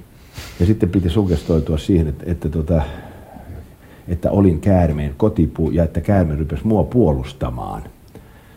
Ja sitten, sitten pantiin toinen käärme sen jälkeen. Ja tällä lailla mä opiskelin sitten tota, ja täytyy myöntää, että kun käärmeellä esimerkiksi ei ole mitään silmäluomia, vaan on vaan ne aukot. Ja kun, ja kun käärme sitten panee päänsä esimerkiksi, se on aika iso, se on paljon isompi kuin nyrkki. Kun se panee kää, päänsä tähän 20 sentin päähän ja lipoo kielelle ja silmät katsoo koko ajan, niin ihmiselle tulee se pelko, että jos mä nyt suljen silmän, niin, se hyökkää tai jotakin. Mutta koko se, koko se niin kuin psykologia, se niin kuin käärmeen totutteleminen, niin, niin se oli yhdenlainen tuota, mielenkiintoinen kasvu. Kerran oltiin Savonlinnassa, niin, niin Kalle Felt, meidän saksofonisti, joka sitten tykkäsi, että hän, hän tuota, ottaa käärmeen ulos vähän kopista ja tuota, hän avasi sen luukun ja meni kahden metrin päähän, niin se iski se tiikeripyyttö niin salhaman nopeasti Kallen käteen, että vaikka meitä oli bussin täys porukkaa, niin kukaan ei sitä nähnyt. Ja se vetäytyi samaan aikaan takaisin ja, tuota, ja Kalle sanoi, että Jumala, nyt se iski minua. Mä sanoin, mihin se iski? No katon nyt sitten hän näytti ranteensa, johon, jossa oli kuusi kappaletta käärmeen hammasta jäänyt kiinni. Se oli siis lyönyt tähän ja saman tien vetäytynyt takaisin. Että, että niiden nopeus, että silloin kun esimerkiksi syötettiin, kun jouduttiin syöttämään kaneja, koska se ei muuta syönyt, niin, niin se saattoi esimerkiksi kaksi tuntia olla ihan hypnoottisessa asennossa paikallaan, vaikka vaaka-asennossa, ja odottaa, että vastustajan eli, eli sen kanin ote herpaantuu, ja silloin se hyökkäsi. Tiikeripyyt on Elvis. Joo, Teo Elvis oli eh, virkeästi nimeltään, mutta että... Ää... E- Elukan kysymykseen vastauksessa tuossa, ketä siinä esiintyi, niin, niin siinä oli Raija Koukkari lukee tässä, Kari Tapio, Päivi, Kauttoniemi ja Georgi Babitse. Joo, kirkon pikkuveli. Mm-hmm, Ykä. Tuota, hän ei paljon sitten tehnyt ei, hän, hän, hän, ei, jo, hän, jo, hän ei ollut. Hän, hän tuota, kävi niin, että Babitsinin perhe oli muutenkin mulle varsin rakas ja, ja sitten oli olemassa sen tyyppinen luottamus, että Kirkka kerran kysyi, että mitä jos me tuolle Annallekin tehtäisiin joku kiva biisi. Anna oli silloin ihan pieni, semmoinen 12-13-vuotias, niin pitkätukkainen poikafrendi syntyi silloin. Mm. Ja sitten, tota, sitten Kirkka oli sitä mieltä, että kun muskalla nyt ei ole mitään hommaa, niin mitä jos kokeiltaisiin. Ja heillähän on läpi musikaalinen suku. Ja näin, näin sitten hiljalleen olin tekemissä kaikkien Babitsinien kanssa sekä, sekä siis tuota edesmenneen Samin kanssa että, että muiden sisarusten kanssa. Mutta että kaiken kaikkiaan se yhteinen maailma, joka syntyi siitä, että meillä kaikilla oli sama yhteinen yleisö, eli suomalaiset, niin se äh, yhdisti silloin nämä D-tuotannon viihteen tekijät. Ja sitten me jouduimme sitä kautta myöskin, meillä oli luennoitsijoita veroviranomaisista ja, ja, ja joka puolelta, että me tavallaan puolustauduttiin uutta lainsäädäntöä vastaan yhdessä ja pidettiin semmoista yhteistä akatemiaa. Se oli se, sen tyyppinen kasvukausi. Yle puheessa. Radiomafia. Kohtaaminen. Niihin puitteisiin se oli aika ylväs, ylväs esitys, etenkin toimitusjohtajan huone toimitusjohtaja on, johon sitten kerran mentiin neuvottelemaan siis tästä kiertoesta ja sitten kaikista liksoista ja kaikista, niin meillä oli sovittu aikakello jotain 14, mentiin huoneeseen, niin Danny istui siellä pöydän takana. Mentiin sitten sinne pöydän ääreen istumaan ja Danny vaan piisi ja jotain ihmeellisiä juttuja, kaksi-kolme minuuttia täysin hiljaa sitten. Niin sitten se alkoi vetää niitä flappitauluja esillä ja näytti, miten kiertoi, mihin, mihin se on suunnattu, kenelle se on suunnattu. Oli se kyllä, täytyy sanoa, että erittäin niin kuin määrätietoisesti suunniteltu. Jätkä on pohjimmiltaan pohjemmi, mutta kun se, se, on, se on hyvä kotikasvatus, se käyttäytyy tuollainen silti tylkkäästi, niin se, se peittää sen pitkälle. Oletko pohjimmiltasi bohemi ja peität sen hyvällä kotikasvatuksella, niin kuin Jyrki Hämäläinen tässä sanoi? Niin kyllä mulla sellainen mielikuva on tietysti, että no joo, vastataan nyt sitten niin, että kyllä mun täytyy isäni ja äitini kiittää siitä, että että sain turvalli, suhteellisen turvallisen tota, kasvuympäristön. Ja, ja mitä tulee sitten siihen tähän toiseen puoleen, niin, niin tota, se rooli, jonka mä otan silloin, kun mä rupean tekemään jotain showta, niin sen ei välttämättä tarvitse olla mitenkään järjen rajoissa. Se voi olla ihan hullu taiteilija, joka tekee jotakin. Ja, tota, ja, ja silloin tavallaan voi ylittää määrättyjä rajoja, koska äh, itsekontrolli ja itsehillintä itse kullakin on aika ajoin vähän kiusallinen. Tämä Painted Black-versio, joka kuultiin ennen näitä Hollen ja Jyräyksen puheita, oli siis tästä Danny-systeemi vuoden 70 70 systeemi showsta. Tuota, tuota, minkälaista on johtaa tällaista porukkaa? Siis teitä on rekkakaupalla tavaraa ja, ja bussikaupalla väkeä ja, ja se joudut olemaan sekä esiintyjä että esimies. Joo. Ja, ja kyseessä on taiteilijan luonteita kymmenittäin ympärillä. Mä vielä, mä vielä tuosta äskeisestä asiasta sen verran sanon, että kun mä esimerkiksi olin katsomassa Jimi Hendrixin melkein maailman ensi-iltaa Hämäläisen kanssa Lontoossa, niin silloin, silloin mä koin, että, että ihminen voi tehdä ihan mitä vaan taiteen nimissä.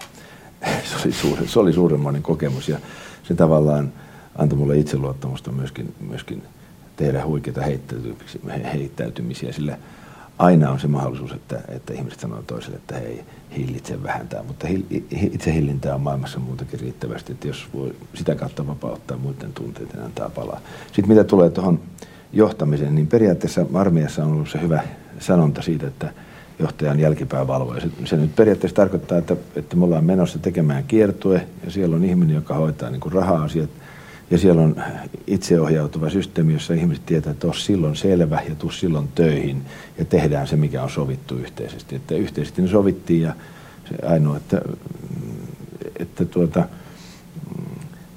ainoa keino pitää ihmiset kiinnostuneena työssä on se, jos he kokee tekevänsä, tekevänsä mielekkäästi asioita ja tota, jos se heistä on hauskaa. Puhutaan vähän D-tuotannosta, mihin Holle Holopainen tuossa viittasi. Se, niin kuin kerroit, perustettiin 66 Joo. Eräänlaiseksi uudenlaiseksi ohjelmatoimistoksi. Mikä sen tarkoitus oli muuta kuin se, että tappi suojaneen ja ilman rahoja edellisenä vuonna? No Danny, Danny Shown kohdalla D-tuotannon tarkoitus oli tarjota suomalaisille tuota, mielenkiintoista musiikkimaailmaa teatterinomaisin keinoin. Se oli niin kuin Danny Shown kohdalla. Muuten sen tarkoitus oli, oli helpottaa taiteilijoita päästä yhteyteen työnantajien kanssa, aikaan saada keskuudessaan mielenkiintoisia seminaareja ja keskusteluja ja, ja ylimalkaa pohtia niin kuin sitä vaikeaa asiaa, sillä siihen aikaan mulle sanottiin niin kuin kaikille muillekin, että mitä sä teet sit, kun sä et enää laula, mitä sä teet sit, kun sä et ole enää, sillä kukaanhan ei voi tolla elää ja niin poispäin. Että oli semmoisia ihan peruskysymyksiä, joiden kanssa meidän piti itse niin kysyä itseltämme, että onko tämä meidän kutsumusammatti, että tehdäänkö me sitä sen takia, että tämä on meillä rakkaan asia maailmassa, vai tehdäänkö me sitä rahan takia vai jonkun ulkoisen paineen takia ja muuta. E, meidän piti yhdessä panna arvoja paikalle ja, ja tota, se oli niin se antoisa vaihe, että kaikki antoi siihen yhteiseen kekoon tota, omia mutta, ajatuksia. Mutta sä olit toimitusjohtaja, sulla Joo. oli kymmenittäin henkilökuntaa. Sä, sä, tota, Mä tarkoitan tätä puolta siitä, että... Miten se tapahtuu? No se tapahtuu niin. esimerkiksi niin, että, että tota, mä palkkasin kauppatieteen maistereita, ekonomia, ja tehtiin yksinkertainen ratkaisu. Tavoiteasetanta, eli tähän pitää päästä. Esimerkiksi myynnillisesti meillä oli seuraavanlaiset tavoitteet. Meillä oli tuotekohtainen, eli artistikohtainen tavoite kuukaudesta. Paljonko pitää saada myytyä kuukaudessa. Sitten oli asiakaskohtainen, paljonko meidän pitää koittaa saada sille asiakkaalle myytyä. Sitten oli ma, niin kuin tuota, maantieteellinen esimerkiksi talousaluekohtainen, että paljonko sinne alueelle pitää saada myytyä. Sitten meillä oli myyjäkohtainen tavoite, että paljonko myyjän pitää myydä, että pysytään. Ja nämä oli kaikki kirjattu numeroina ja sitten tota, sitä seurattiin raportti, ra, raportoinnin kautta. Eli ihan normaalia liikeyrityshommaa, mutta myönnän, että koska mulla itsellä on ollut hirveästi tuota, koulutusta on ollut sillä alueella, niin on vaimoni auttoi mua hirveän paljon silloin alussa niissä asioissa. Ja sitten tota, se, mihin mulla kuluu ensimmäiset 5-6 vuotta yleensä tuosta show-ajasta, oli tietysti se, että mä koitin niin kuin orientoitua taiteilijana ja tehdä uusia asioita. Mutta ennen kaikkea se kuuluu opiskeluun. Että kun mä lähdin esimerkiksi keikalle, kun pojat sanoivat, että liikkuu omalla mersullaan, niin se tarkoitti sitä, että mä istuin takapenkillä ja luin. Mä opiskelin aina jotakin voidakseni niin kuin ymmärtää, mitä mä en siihen mennessä oltu ymmärtänyt. Koska noin iso joukkue, niin kuin mekin oltiin, niin, niin oli pakko koittaa tehdä asiat hyviä. Kun ei ollut ketään, kenet mä olisin voinut kysyä, niin, niin mä tota, joudun opiskelemaan sitten sekä budjettipuolen, talouspuolen että markkinointipuolen. Ja jouduin pitämään luentojakin ideopäivillä vaikka mitä kaikenlaista siihen aikaan. Et, et periaatteessa mä jouduin sivistymään yksinkertaisesti. Elukka Eskelinen, kuulostiko nämä tavoitteet ja niiden asettaminen tutulta sulle tänä päivänä Popjuice? No pikkuhiljaa. Mutta tota, pikkuhiljaa, pikkuhiljaa tutulta. Aika vaikuttavan pro-työskentelyä. Mä olin, niin kuin mä tuossa ennen lähetyksen alkua katselin, katselin tota kunnioituksella tota uusimman D-shown markkinointisuunnitelmaa, niin mikä tuota, tuota, jälkeen. Anteeksi. Tuota, tuota, sulla, niin kuin sanoit, Danny, niin oli e, muita artisteja huomattavastikin. Sä olit varsin iso ohjelmatoimisto tuossa ja, ja Kyllä. suusta käytettiin nimeä Iso D, jotkut vähän kateellisena. No, tuota, kyllä mä niin kuin ajattelin asiaa niin, että, että se myllerys, jossa mä niin kuin itse olin, sitä voisi tavallaan verrata, niin mä en tarkoita siis imaginäärisesti mitenkään, mutta esimerkiksi Apple, Applessa oli tavallaan samanlainen tilanne, että, että tota, pojat jäi yhtäkkiä yksin niin kuin oma, oman taloutensa kanssa ja silloin, ja silloin kauheasti paineita vaikuttavia tai aikaansaavia asioita. Esimerkiksi voi sanoa niin, että tota, ihan päänsäännöksi voi sanoa niin, että jos talous on hallinnassa, niin silloin on olemassa turvallisuutta. Mutta tota, ja sen takia mä oon aina sanonut, kun tulee uusia taiteilijoita, että ensimmäiseksi niin ottakaa yhteyttä johonkin järkevään talousihmiseen, joka pitää asiat kunnossa. Sillä kun sä teet vuoden tai kaksi epäonnistuneita, niin kuin epäonnistuneesti hoitaa raha-asioita, niin sä et sieltä tuu ennen kuin 10-20 vuoden päästä kuiville uudestaan.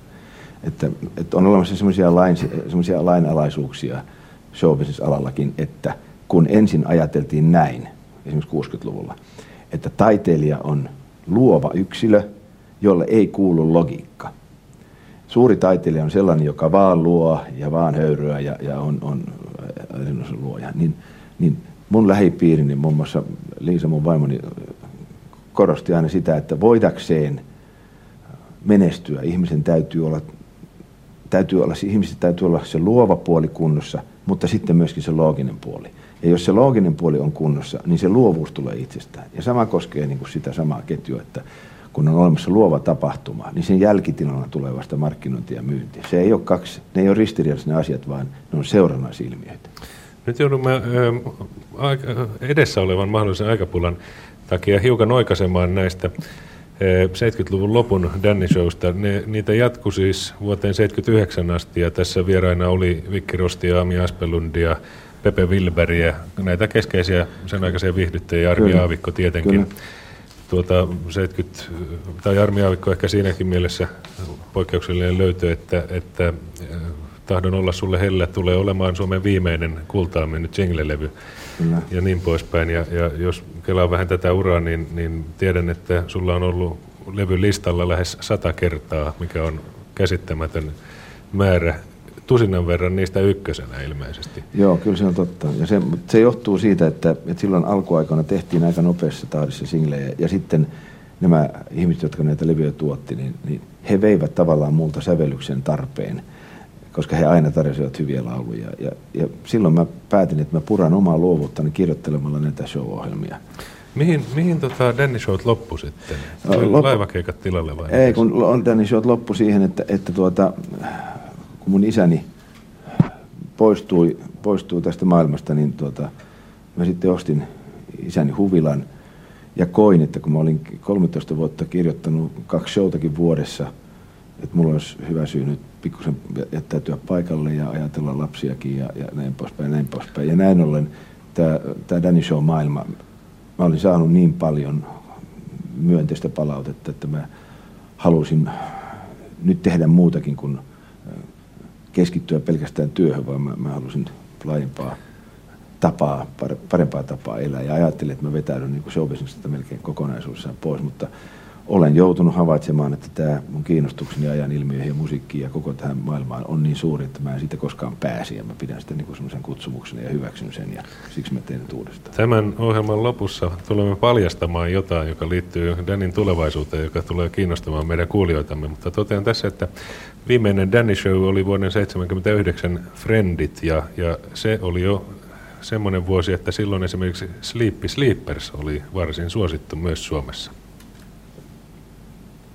Mato Valtonen, suurien showspektaakkelien veteraani. Teidän kirjassa Jytinä Eestissä on aika hyvin kuvattu näitä slippareiden show-produktioita, mutta tota, mikä se on sun slipparien 70-luvun showsta suosikki noin niin kuin ylöspano mielessä? No en mä tiedä mikä niistä nyt kohoaa yli muiden niistä meidän show-jutusta, mutta silloinhan tarkoitus oli koko aika, että kaikki pitää näyttää hyvältä. Se oli se on se vieläkin aika pitkälle linja.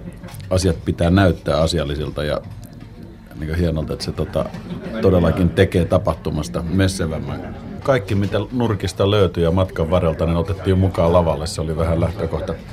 Ja todellakin pidettiin kiinni siitä, koska siihen aikaan muilla bändeillä ei oikeastaan ollut. No Hullu Jussi oli silloin vähän, vähän showmielisempää ja Juise veteli vähän showmielisempää, mutta se oli varsin vakavaa jossain mielessä tuo musiikin tekeminen.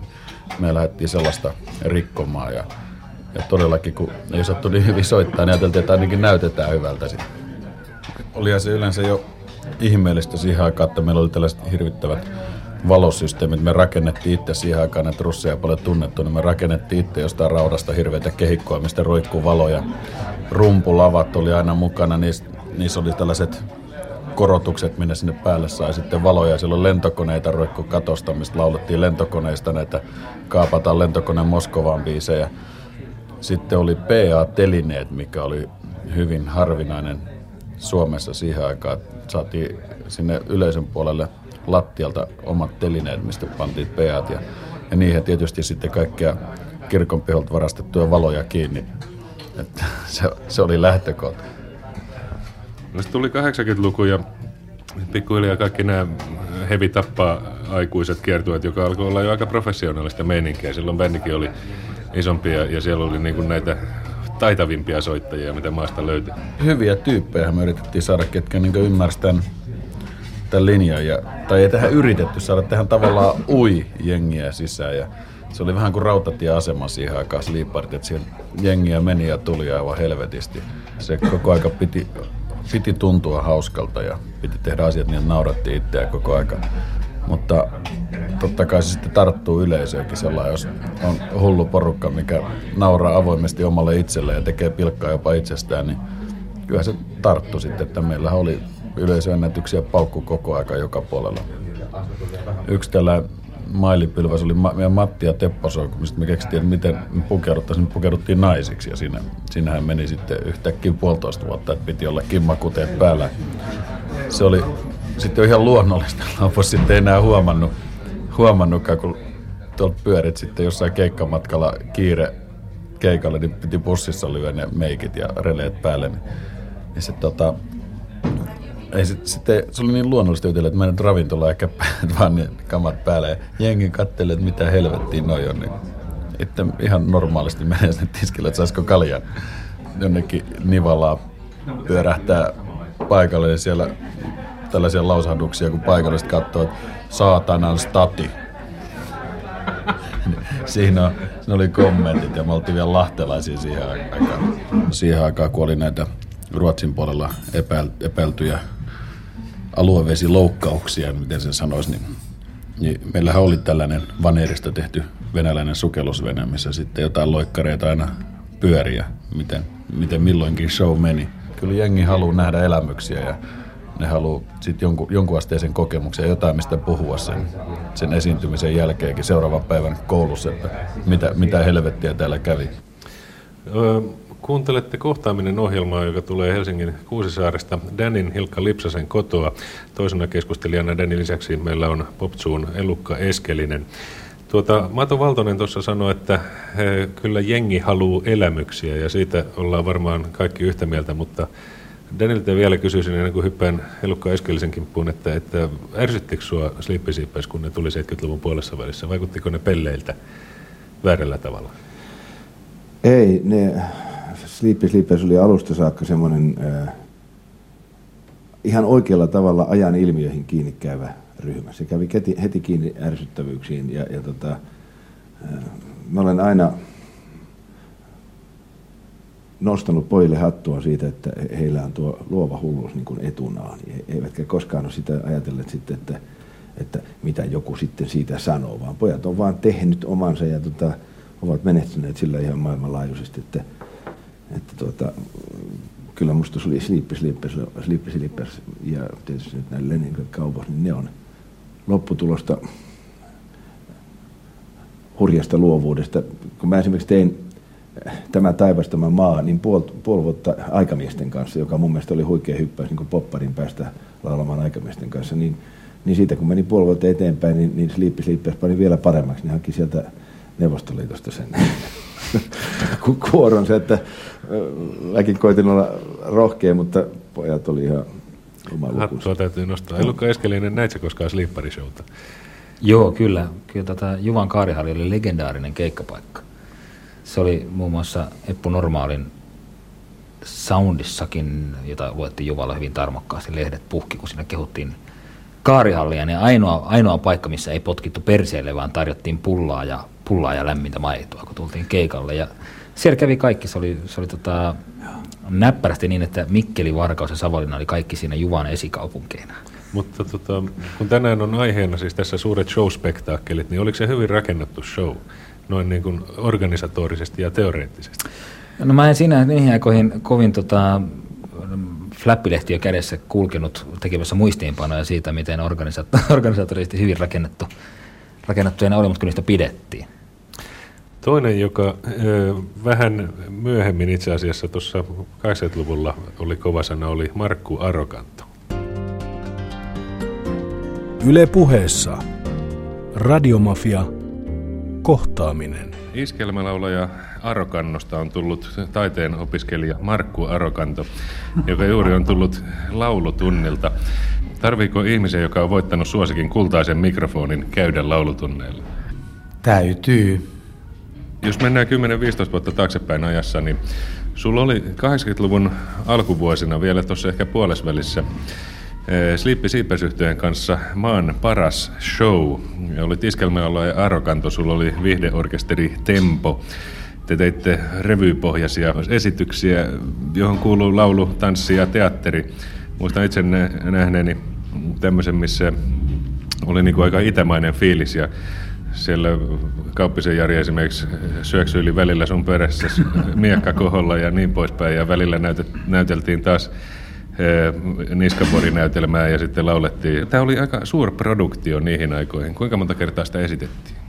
Olisiko se ollut 20-30 esitystä, jotain niilmain. Ainahan me oltiin yllättyneitä siitä, että ihmisiä tuli katsomaan. Ja aina me oltiin yllättyneitä siitä, että ihmiset viihtyi loppuun asti.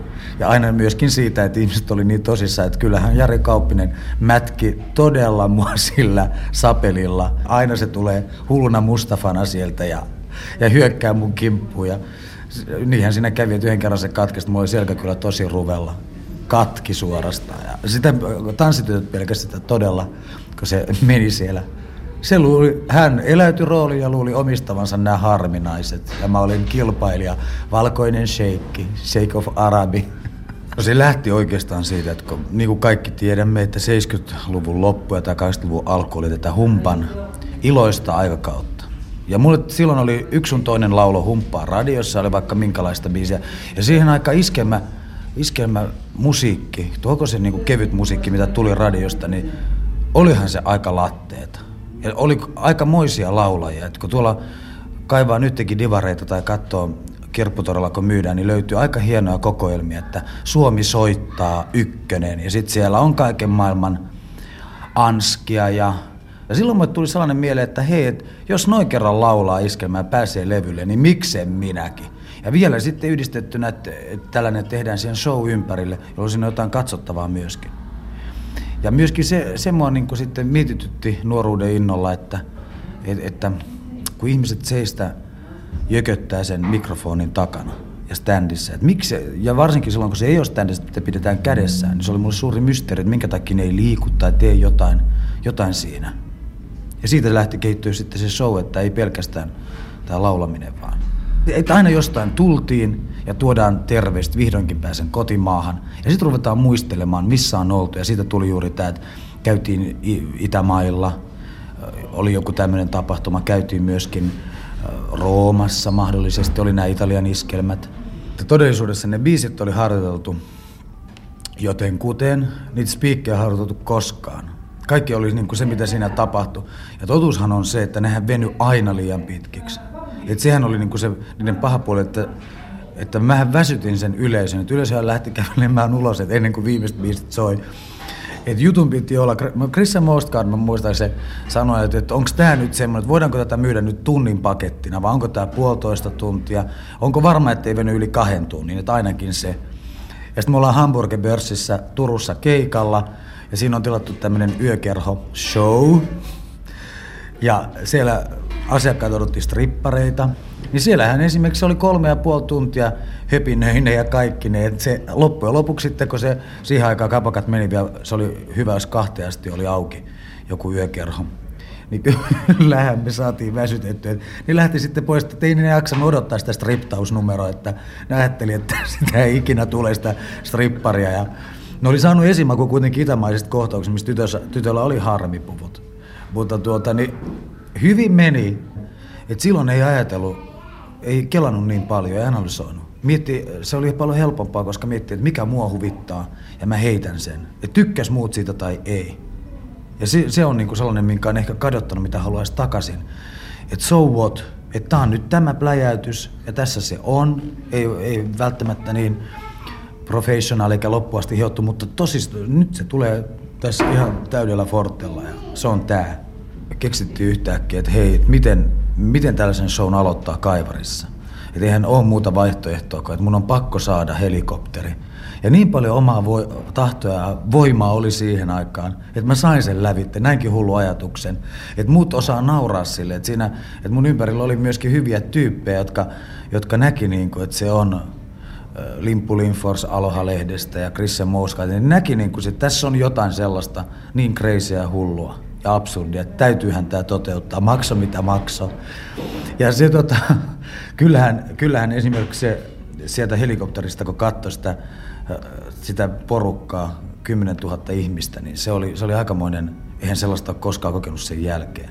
Sä lauloit langattoman mikrofonin kautta jo sieltä helikopterista lavalta kuului sun äänes. Joo, joo. Ja, joo, joo. Henry Thielin Ilmojen halki käy lentäjän tie ja, ja sehän oli, se oli joo, se oli aika moista. Siinä Arokanto muisteli kultaista, kultaista 80-lukua. Elukka Eskelinen, tuota, se varmaan näit näitä Arokannon spektaakkeleita. Joo, mä muistan, kun se laulaa vanhalla vihertävän keitaan näin ja katselee jonkun tota, lihavahkon naistanssia haareen väliin. Se, miten tällaisessa tilanteessa, kun Arokanto kertoi sitä, että hänellä oli visioita ja, ja hän sai niistä monia toteuttaa, miten taiteilijaa tuetaan tällaisessa tapauksessa? Meneekö mikä tahansa läpi? Ei Miten sitä voi voi ohjailla? Ja sanoa esimerkiksi, että nyt sä et saa tota Queen Mary alusta Floridasta tänne Helsingin satamaan, vaan se vaan jää sinne Floridaan. Sitähän voi miettiä, mikä on sen idean, mitä, mitä niin kuin tehoa sillä haetaan. Kehittää, kehittää tota korvaavia konsteja, jos ei just siihen päästä. Mutta me ollaan kyllä enempi toimittu niin päin, että mä oon keskinkertainen muusikko, mutta hyvä ideoja, joita me ollaan, me ei meidän tapa toimia ole kyllä useimmiten niin, että me ollaan tavallaan haettu sopivia taiteilijoita toteuttamaan meidän ideoita, eikä, eikä niin, että me toteutetaan artistien ideoita. Me ei olla sillä tavalla varsinaisesti toimi, toimittu tässä ohjelmatoimistobisneksessä ikinä. Mm. Tuota, entäs Danny, ö, oliko sulla koskaan sellaisia ideoita, jotka jostain syystä jäi toteuttamatta, koska ne oli liian mahdottomia? Mä olen sitä mieltä, että idea toimii vasta kun se on todella loppuun saakka ajateltu. Se on ihan sama niin kuin tehdään esimerkiksi Hyverisen Antin kanssa, kun tehdään joku sikermä, niin sitä pohditaan hirveän pitkän aikaa. Ja vasta kun on ihan loppuun saakka suunniteltu joku idea, niin vasta silloin se on ikään kuin toimii. Silloin se on vapauttava, silloin se tuntuu ihan kuin ikään kuin itsestään syntyneeltä. Että idea pitää niin kuin työstää ihan loppuun, jotta se vaikuttaa siltä, että se on ihan tuore. Meillä on tässä edessämme muutamia sidottuja vihkosia, tai nidottuja itse asiassa, jotka on, sisältää oikeastaan kaiken sun, sun viime vuosien ravintolashowsta. Siinä on nuotteja, siinä on laulutekstejä, selityksiä siitä, mitä tapahtuu lavalla missäkin vaiheessa. Nämä on oikeastaan, voi sanoa, jos ei sekunti sekunnilta, niin ainakin puoli minuuttia puoli minuutilta tarkkaa suunnitelmaa. Joo, kyllä ne on sekunti sekunnilta. Se on niin, että sanotaan, että me, meidän viimeistä showta, niin meidän valomiehet kolme viikkoa ohjelmoi tuota valoja, koska se, on, se toimii klikin perusteella, eli toisin sanoen on tietokone ajaa sen musiikin, niin siihen voidaan tehdä millimetritarkat valot. Että sanoisin niin, että se, miksi me jaksan tässä olla mukana, johtuu siitä, että ensinnäkin tässä on ihan samat ainekset kuin teatterissa tai oopperassa. Se rak- käsikirjoitus rakentuu niin kuin dramaturgisesti, se dramatisoidaan oikein. Se toimii yleisön kanssa määrätyllä tavalla. Määrätyt laulut aikaansaa määrätyt seurannusreaktiot. Koko se maailma on su- aivan suuremmoisen mielenkiintoinen niin psykologinen kenttä toimia. Se ylläpitää mielenkiintoa. Sitten tietysti mitä sen ohjelman sisällä esitetään, mitkä ne laulut on, mitkä on se ajan henki ja, mi- mi- ja näin. Niin, niin mä oon kyllä tote, to, todennut sen, että sen, sen korkealaatuisemman työtimin kanssa tekee duunia ja sen lopullisempaa jälkeä suunnittelussa tekee, sen vapaammaksi tulee esitys. Elukka Eskelinen, jos käydään vielä 80-luvulla ennen kuin tullaan tähän 90-luvulle, niin, niin näetkö koskaan vähän toisenlaisen tuotantotiimin työskentelyä lavalla sielun veljien, jotka siis itse oikeastaan toteutti kaikki eikä käyttänyt niin paljon avustavaa työvoimaa? Joo, no mähän tehnyt juhlaviikoilla Ismon kanssa paljonkin luovaa työtä, kun me suunniteltiin sitä huilatonta ohjelmistoa. Ja täytyy sanoa, että sielu, sen kokemuksen perusteella, mikä on näistä sieluveljien hulvattomista spektaakkelista, niin mä oon ollut erittäin yllättynyt siitä, miten organisatorinen ihminen Ismo on pohjimmiltaan, koska Siekkarisoosta ei nyt ihan sitä kuvaa saanut. Nehän oli siinä tota, hillittömyydessään niin aika omapäisiä produktioita. Mä kyllä muistaakseni olen jossakin rumban arvostelussa itsekin haukkunut niistä tänne yhden iskelmä on, onnenpyörä jutun Kullervo Kivi ja Gehenna-orkesterin keikan, koska pidin sitä ulkokohtaisena. Olemme Lenin Karma Total Sound studiossa. Jukka Orma, olet muun muassa soittanut Sielun veljessä. Mikä oli sun mielestä Sielun veljien paras showkiertue? Onnenpyörä. Se oli sellainen, että oli kolme bändiä esiintyi samana iltana, kolme täysin erilaista bändiä. Yksi oli ensimmäisenä yleensä Kullervo Kiviet gehenna yhtyö joka esitti semmoista vanhaa tanssimusiikkia. Ja sitten sen jälkeen oli yleensä semmoinen äh, saksalaisperäinen yhtye kuin Pimpline and the Defenites, joka soitti tämmöistä ränttää, saksalaista omalaatuista ränttätäntä musiikkia. Ja sitten viimeisenä esiintyi ruotsalaisten toivottomien ikänarkomaanien joukko Reputation of the Slaves, joka soi tämmöistä menevää hienoa poppia, vanhat raukat väänteli. Ja tota, tähän rundiin sisältyi se, että kaikki mestat, missä me oltiin, niin, niin kuin dekoreerattiin täydellisesti uudestaan. Sillä tavalla, että äh, vedettiin kaikkea tylliä ja, ja sideharsoa ja kaikki erilaisia kankaita ja rakennettiin myyntikojuja ja, ja tota, tissistä ennustamispisteitä ja kaikenlaisia ihan mitä tahansa. Niin, että ne semmoiset mestat, äh, me oltiin keikoilla, mitkä oli niissä paikoissa yleensä sellaisia normaaleja klubimestoja tai jortsumestoja, missä tyypit oli tottunut käymään, niin sitten kun ne tuli sinne, niin yhtäkkiä mesta olikin ihan täsmälleen tasan täysin erilainen kuin, kuin mitä se oli ollut aikaisemmin. Ja tota, ovella oli sitten vastassa kaksi tummaan pukuun pukeutunutta tyyppiä kättelemässä kaikkia sisääntulijoita. Ja tuot, ai niin, ja sitten siellä oli vielä kaiken lisäksi semmoinen naispuolinen seremoniamestari, joka loppujen lopuksi sekosko täysin vai mitä tapahtui, mutta joka tapauksessa sillä viimeisillä keikoilla sillä oli semmoinen rakennettu niin kuin oma semmoinen meikkaushuone, että kun se aloitti kun keikka alkoi, eli kun jengi rupesi tulee sisään joskus kahdeksan maissa, niin, niin tota, tämä rupesi siinä meikkaa ja vaihtaa vaatteita ja sillä oli koko ajan mikrofoni siinä ja se hölisi jotain niitä näitä. Ensin esiintyi siis tämä Kullervo Kivi ja Gehenna yhtyö, valkovuokot pohjaista, aatosmusiikkia hiihtokompilla.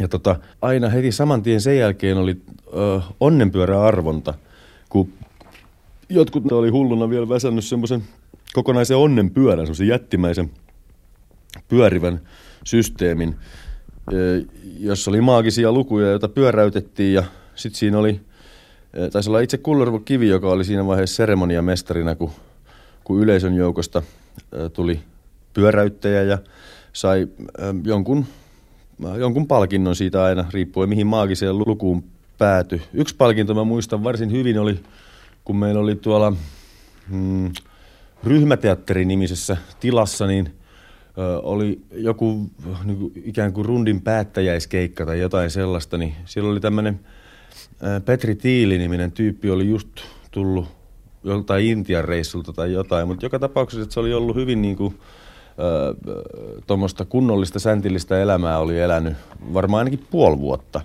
Niin sitten se, se ilmoittautui siihen onnenpyöräarvontaan ja tota, Kullervo Kivi ei voinut mitään silleen, että kun onnenpyörä pysähtyi, niin se pysähtyi semmoiseen lokeroon, että tota, tämä henkilö saa pullon kossua, jos se juo sen huikalla. Ja sillä annettiin se kossupullo ja sitten siihen asti ihan hyvässä kunnossa ollut Petri Tiili Joisen siinä huikalla ja voi taivas, se oli nopea meno.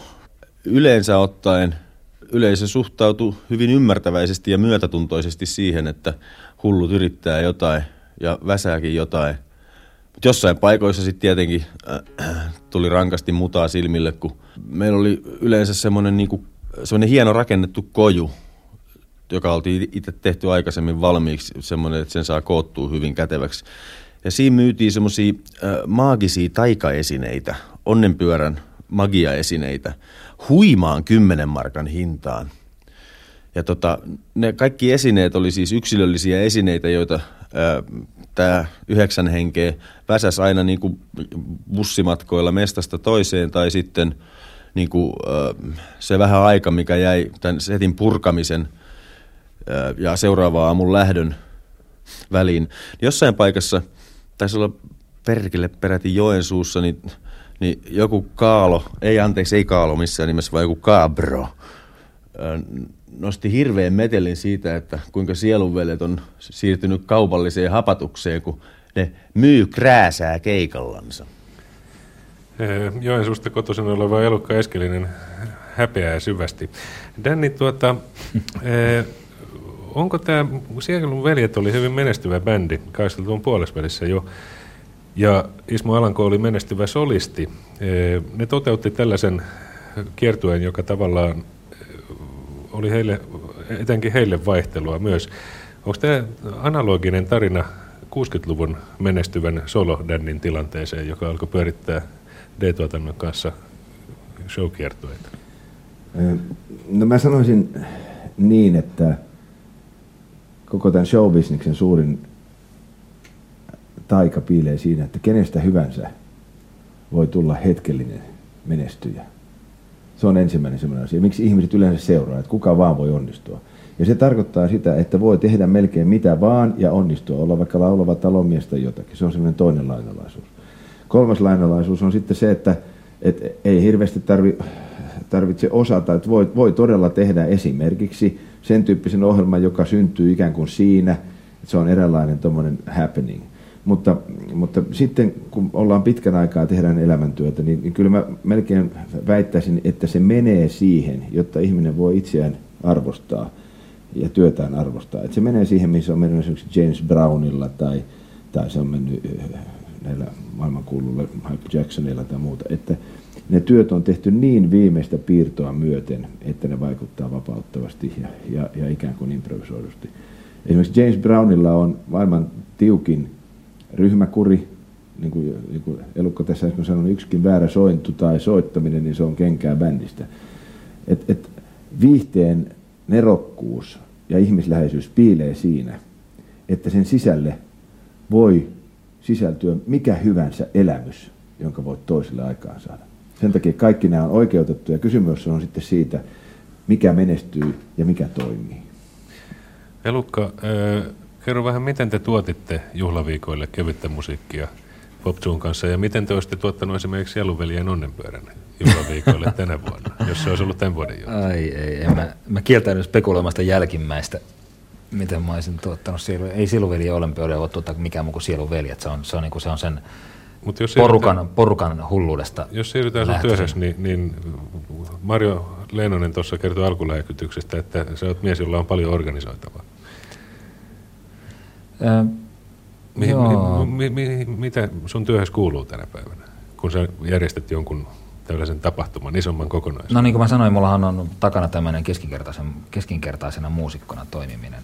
Se on jättänyt, jättänyt tota ehkä moniin tuottajiin verrattuna mulle sellaisen tarpeen, että mä haluan olla luomassa ja ideoimassa niitä produktioita, en pelkästään tuottamassa sitä rahallista, rahallista suoritusta. Joten esimerkiksi juhlaviikkojen kanssa lähdettiin pohtimaan, että mitä täällä maassa ei olla tehty ja pitäisi tehdä, minkälaista ohjelmaa, mitä, mitä ideoita. Ja sitten toinen tietysti lievästi sanottuna iso ongelma oli, että millä helkkarilla me täytetään tuommoinen jumalaton teltta kaksi viikkoa joka ilta täyteen ihmisiä. josta päädyttiin sitten mm, suhteellisen yksinkertaisella analogialla siihen, että sieltä täytyy olla joka ilta ohjelmaa, joka kiinnostaa puolitoista tuhatta ihmistä ja on niille ihmisille niin helvetin hyvä, että ne ei voi jättää tulematta. Haetaan niin kuin 15 kappaletta eri kohderyhmiä, joille tehdään jokaiselle niin kuin tavallaan täydellinen ilta.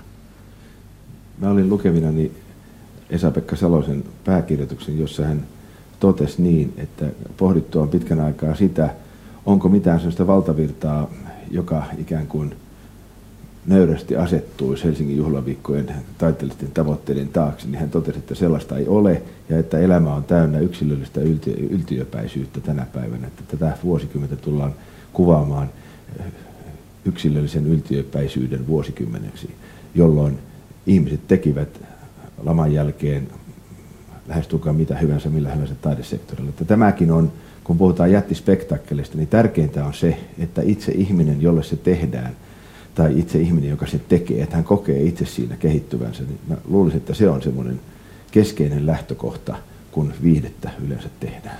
Mä kävin, kävin eh, pari päivää sitten erässä toisessa firmassa. Juhlaviikothan on firma, joka toteuttaa suuria spektaakkeleita, mutta niitä on muitakin täällä Etelä-Suomessa. Tumppi Haaranen, olet Eastway Sound and Lightingin production manager, eli jonkunlainen tuotantomanageri, järjestelet konsertteja. Olet muun muassa hoitanut näitä järjestelyjä kahdeksalle sadalle ulkomaan bändille ja kotimaan bändille. Aerosmithista ja ACDCistä tuonne Johnny Winterin ja Ziggy Marleyhin asti. Minkälaisia tuotantoja nämä pääosin on ollut? No ne on ollut suuri osa konserttituotantoja, että ne tulee omine laitteineen tota, tuonne kulttikselle tai jäähalli tai johonkin, että mä hoidan sitten kaikki paikalliset järjestelyt niille. Ja osa on sitten semmoista backline-keikkaa, että niille viedään rummut ja tai kitarastyrkkareita ja osa on sitten festarikeikkaa, minne mennään messiin ja siellä on niinku kamat valmiina ja systeemit, että siellä vaan valvotaan, että kaikki pelaa. Mitkä näistä on ollut suurimpia tai työläimpiä toteuttaa? No, no, no neljä iso ulkokeikkaa, mitä mä oon tehnyt, niin Rolling Stones Stadikalla ja Stretch Top ja Metallica, niin Oulukylässä Dire Straits Stadikalla, ne on ollut kaikkein isoimmat. Kyllä sitä oli sitä tavaraa niin kuin rollareillakin yli 40 rekallista, että neljä päivää me sitä rakennettiin ja sitten oli konsertti ja päivä purettiin, että tota, laitteiden määrä ja kaiken tämän roodareiden hoitaminen ja lavarakentajien hoitaminen, että kyllä siis sitä puuhaa riittää kyllä tuo Rolling Stones oli mun mielestä kaikkein asti, että mä oon hirveän bändin musadikkari ja tota, ne oli aika omavaraiset, ne toi jopa hu- pukuhuoneiden huonekalut itse mukana, että me vaan niin kun näytettiin tilat, minne niitä laitetaan ja ne matotti kaikki itse ja laittoi lamput ja systeemit ja niiden lavarakennelma oli vähän erikoinen, että kyllä siinä, se oli musta nastin keikka. Tunnetko näiden artistien musiikin aina etukäteen? Oletko tietoinen, niin kuin, että minkälainen ryhmä sieltä tulee esittämään minkälaista musiikkia? No en mä ihan näitä kaikkia uusimpia bändiä, mutta kyllä mä niin nämä vanhemmat bändit tiedän. Ja tota, kyllä mä noista uusimmista bändeistä yritän aina jotain levyä kaivaa tuolta levyyhtiöstä, että tsekata vähän, että mitä se on. No kuinka paljon spontaaniutta ja improvisointia tämmöinen iso spektaakkeli enää sua esiintyville taiteilijoille? No en mä oikein tiedä. Niillä on niin loppuun treenatut ne setit ja niillä on kaikki valotkin tietokone ohjattu nykyään. Että kai ne niitä biisejä voi valita, että jos niitä löytyy ohjaimet vaan niihin biiseihin, niin biisien vaihtoa ne voi kai harrastaa, mutta ei paljon muuta. Et siellä miksauspöydän takana joku painaa numeron 13 tai 82, että riippuen siitä, mitä lavalta kuuluu. Joo, niin kuin valomiksaus takana, ei äänipöydässä vielä ole se. Me äänipöytä kyllä tehdään ihan, mutta valomiksaspöydän takana painetaan nimenomaan jotain koodia ja sieltä tulee joku tuikku johonkin kulmaan sitten. Mutta tämä kuulostaa vähän siltä, että tämä voisi rajoittaa niin sanottua taiteellista ilmaisua, tämä tekniikan massiivisuus. Niin, mutta eiköhän ne funtsaa se etukäteen kato ennen kuin ne lähtee niin kuin tuota tulemaan. Ja kyllähän ne jammaa noissa biiseissä, kyllähän niin kuin rollareillakin. Niin, tai en mä oikeastaan tiedä, ehkä kyllä siellä varmaan jotain kohti oli semmoisia, mitä ei joka keikalla että kai ne niitä vaihtaa sitä soittostuffia välillä, mutta tota, niin, eiköhän ne treenaa etukäteen ja kyllä se aika tiukkaa on se niiden touhu. Luuletko, että tässä on semmoinen vaara, että yleisö tottuu siihen, että on enemmän ja enemmän ja hienompaa ja hienompaa ja lisää ja lisää tällaista oheisshowta? No sitä oli aikaisemmin enemmän, mutta nuo, nuo produktioiden koot niin pienentynyt nyt. Että mä en tiedä, että johtuuko se sitten rahasta vai mistä, mutta että ennen oli jäähallikin 8-9 rekkaakin saattoi olla bändeillä, nyt ne kulkee semmoiselle kolmelle neljälle, tota, sitä on vähemmän. Et musta tuntuu, että tuo musa näyttelee nyt enemmän niin kuin kyllä kyllä niin kuin tuossa tota, kuviossa kuin mitkään valalaitteet ja muut. Ja tietysti laitteiden koko on vähän tietysti pienentynyt tässä vuosien varrella kyllä, mutta tota, kyllä mä luulen, että se musakin on, musa on nykyään niin kuin enemmän kuin se valo ja ääni, laitteiden koko ja tämä. kun ulkomailta tulee tämmöinen tilaus, että toteutupas tällainen konsertti Helsingissä tai Turussa tai jossain, niin miten paljon sä voit sit siinä tilanteessa enää toteuttaa omia ideoita, mitä sulla voi olla? No itse asiassa aika vähän, että ne tulee kyllä, sieltä tulee valmiit paperit, että minkä mukaan pitäisi toimittaa niille se, mitä Suomesta pystytään toimittamaan ja ehkä vähän Ruotsistakin tuoda joskus jotain. Ja tota, catering on ainoa, että jos ne haluaa cateringin täältä Suomesta, niin mulla on sellainen ryhmä, niin ne voi niinku toteuttaa itse ja sitten tehdä niille sellaista ruokaa kuin Suomessa tehdään. Ja tämä. Mutta kyllä tuossa tekniikkapuolella on, että kyllä niillä on niinku valmis setti, että se on siinä. Et lavapaikasta voidaan aina keskustella tämmöisistä, että miten paljon voidaan myydä lippuja ja muuta, mutta kyllä se siihen melkein jää.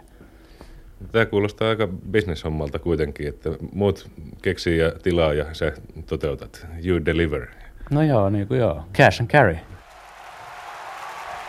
Ladies and gentlemen, Leningrad Cowboys and the academic Alexander Fred Army Chorus and Dance Ensemble welcome you to an outrageous spectacle Total Balalaika Show!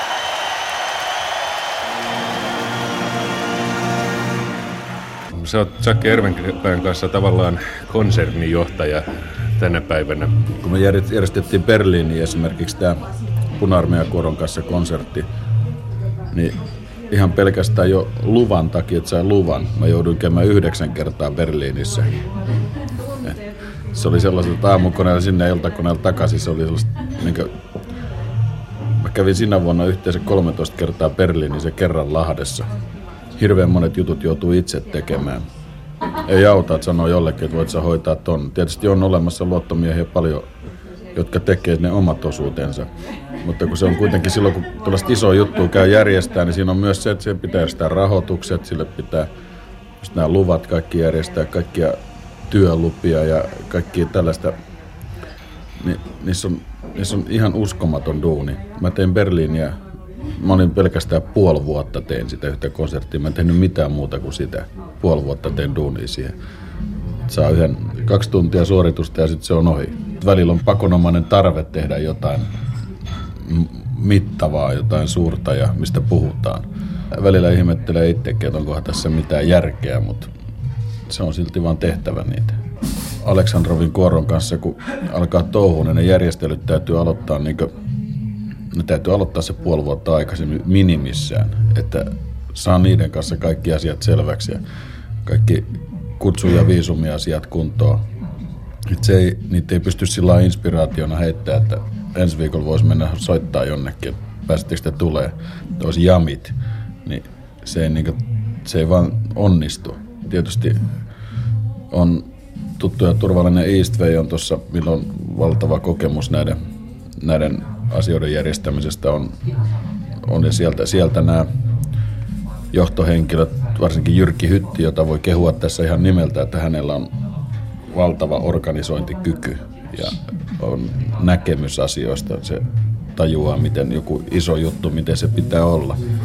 Niin Jyrkille voi aina heittää kyllä aika ison kasan paskaa niin selkää, että hoida se noin että me katellaan näitä muita juttuja tässä, niin yleensä voi luottaa, että ne asiat tapahtuu. Se on hyvin tärkeää, että ne ihmiset, kenen kanssa touhua, että niihin kaikki voi luottaa, tietää, että ne hoitaa omat osa- osa-alueensa, eikä niitä tarvitse käydä koko ajan potkimassa perseelle, että miten tämä homma menee.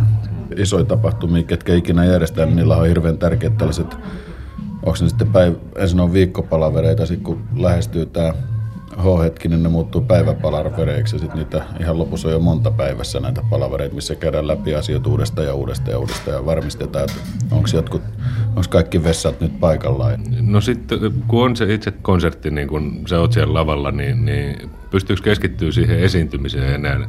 Tuleeko siinä seurattua tavallaan, että mitä siinä lavalla ympärillä tapahtuu ja kohta tanssijoiden pitäisi tulla tuolta ja savupamauksen lähteä tuolta ja sellaista? Ehkä vähän liikaakin. Se, se on tietysti vaikea hetki sitten, kun itse vielä esiintyjänä siinä. Se niin kuin ekat biisit on vähän niin kuin omituinen olo, että mit, mitäs nyt, että missä mä nyt oon. Että mä oon nyt lavalla ja koitahan nyt tajuta tää, mutta sitten se niin kuin bändi rupeaa mäiskimään, niin siinä se pikkuhiljaa alkaa rytmi tarttumaan punttiin niin sanotusti, että muistaa, että on keikalla, mutta kyllä, kyllä mulla ainakin menee noissa isossa ne aina se muutama eka biisi, että What's Up. Miten paljon raha rajoittaa? Te ette voi esiintyä joka puolella, koska se ei kannata. Kaupoisissa on ainakin se ongelma, että meitä on niin paljon, että sillä tuskin kukaan ikinä rikastuu. Se on varsin epätodennäköistä. Täytyisi päästä todella miljoona miljoona myynteihin, että, että sitä riittäisi jaettavaksi, että kaikki saisi siitä niin huomattavia summia. Ja sitten se, että jos me lähdetään, meidät haluaa joku keikalla, niin ne kulut on aika valtavat siinä, kun meitä on monta ja jokaiselle pitää saada hotelli, hotellista sänkyä ja jokaiselle pitää saada lentolippu, että pääsee sinne paikalle. Se on kallis ryhmä liikkua, niin sille kuka palkkaa meidän, niin se tulee sille kalliiksi. Elukka Eskelinen, onko raha koskaan ongelma? Raha on aina ongelma. Kyllä me eletään sen verran, tota, no ei nyt pitäisi sanoa, että eletään pienessä maassa, mutta tottahan se on. Olisiko sua kutkuttanut järjestää tätä Leningrad Cowboysin Helsingin konseptia? No joo, olisi. Siis puna-armeijan kanssa. olisi se, kun olisi pyytänyt, mutta ei siinä vaiheessa varmaan vielä putket riittänyt. Dani, Mato Valtonen on tässä niin kuin aika vakavoitunut herrasmies, jos ajattelee, minkälainen sen luonne oli 70-luvulla haastatteluissa. Tämä on sitä ammattimaisuutta, ehkä nämä suuret konserttijärjestelyt. Tämä äskeinen puhuja oli siis Leningrad Cowboys konsernijohtaja Mato Valtonen ja ennen sitä kuultiin Tumppi Haarasta Eastwaystä.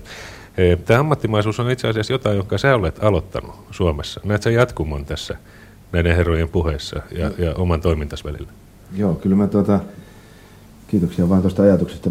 Mä olen, äh, mä olen sitä mieltä, tai minusta on oikeastaan erinomaisen hauskaa se, että entinen yhteistyökumppani Tumppi Harni, joka on ollut mulla mukana teknisenä johtajana joskus Danny Show kiertueella, äh, ja sitten Mato Valtonen, kummatkin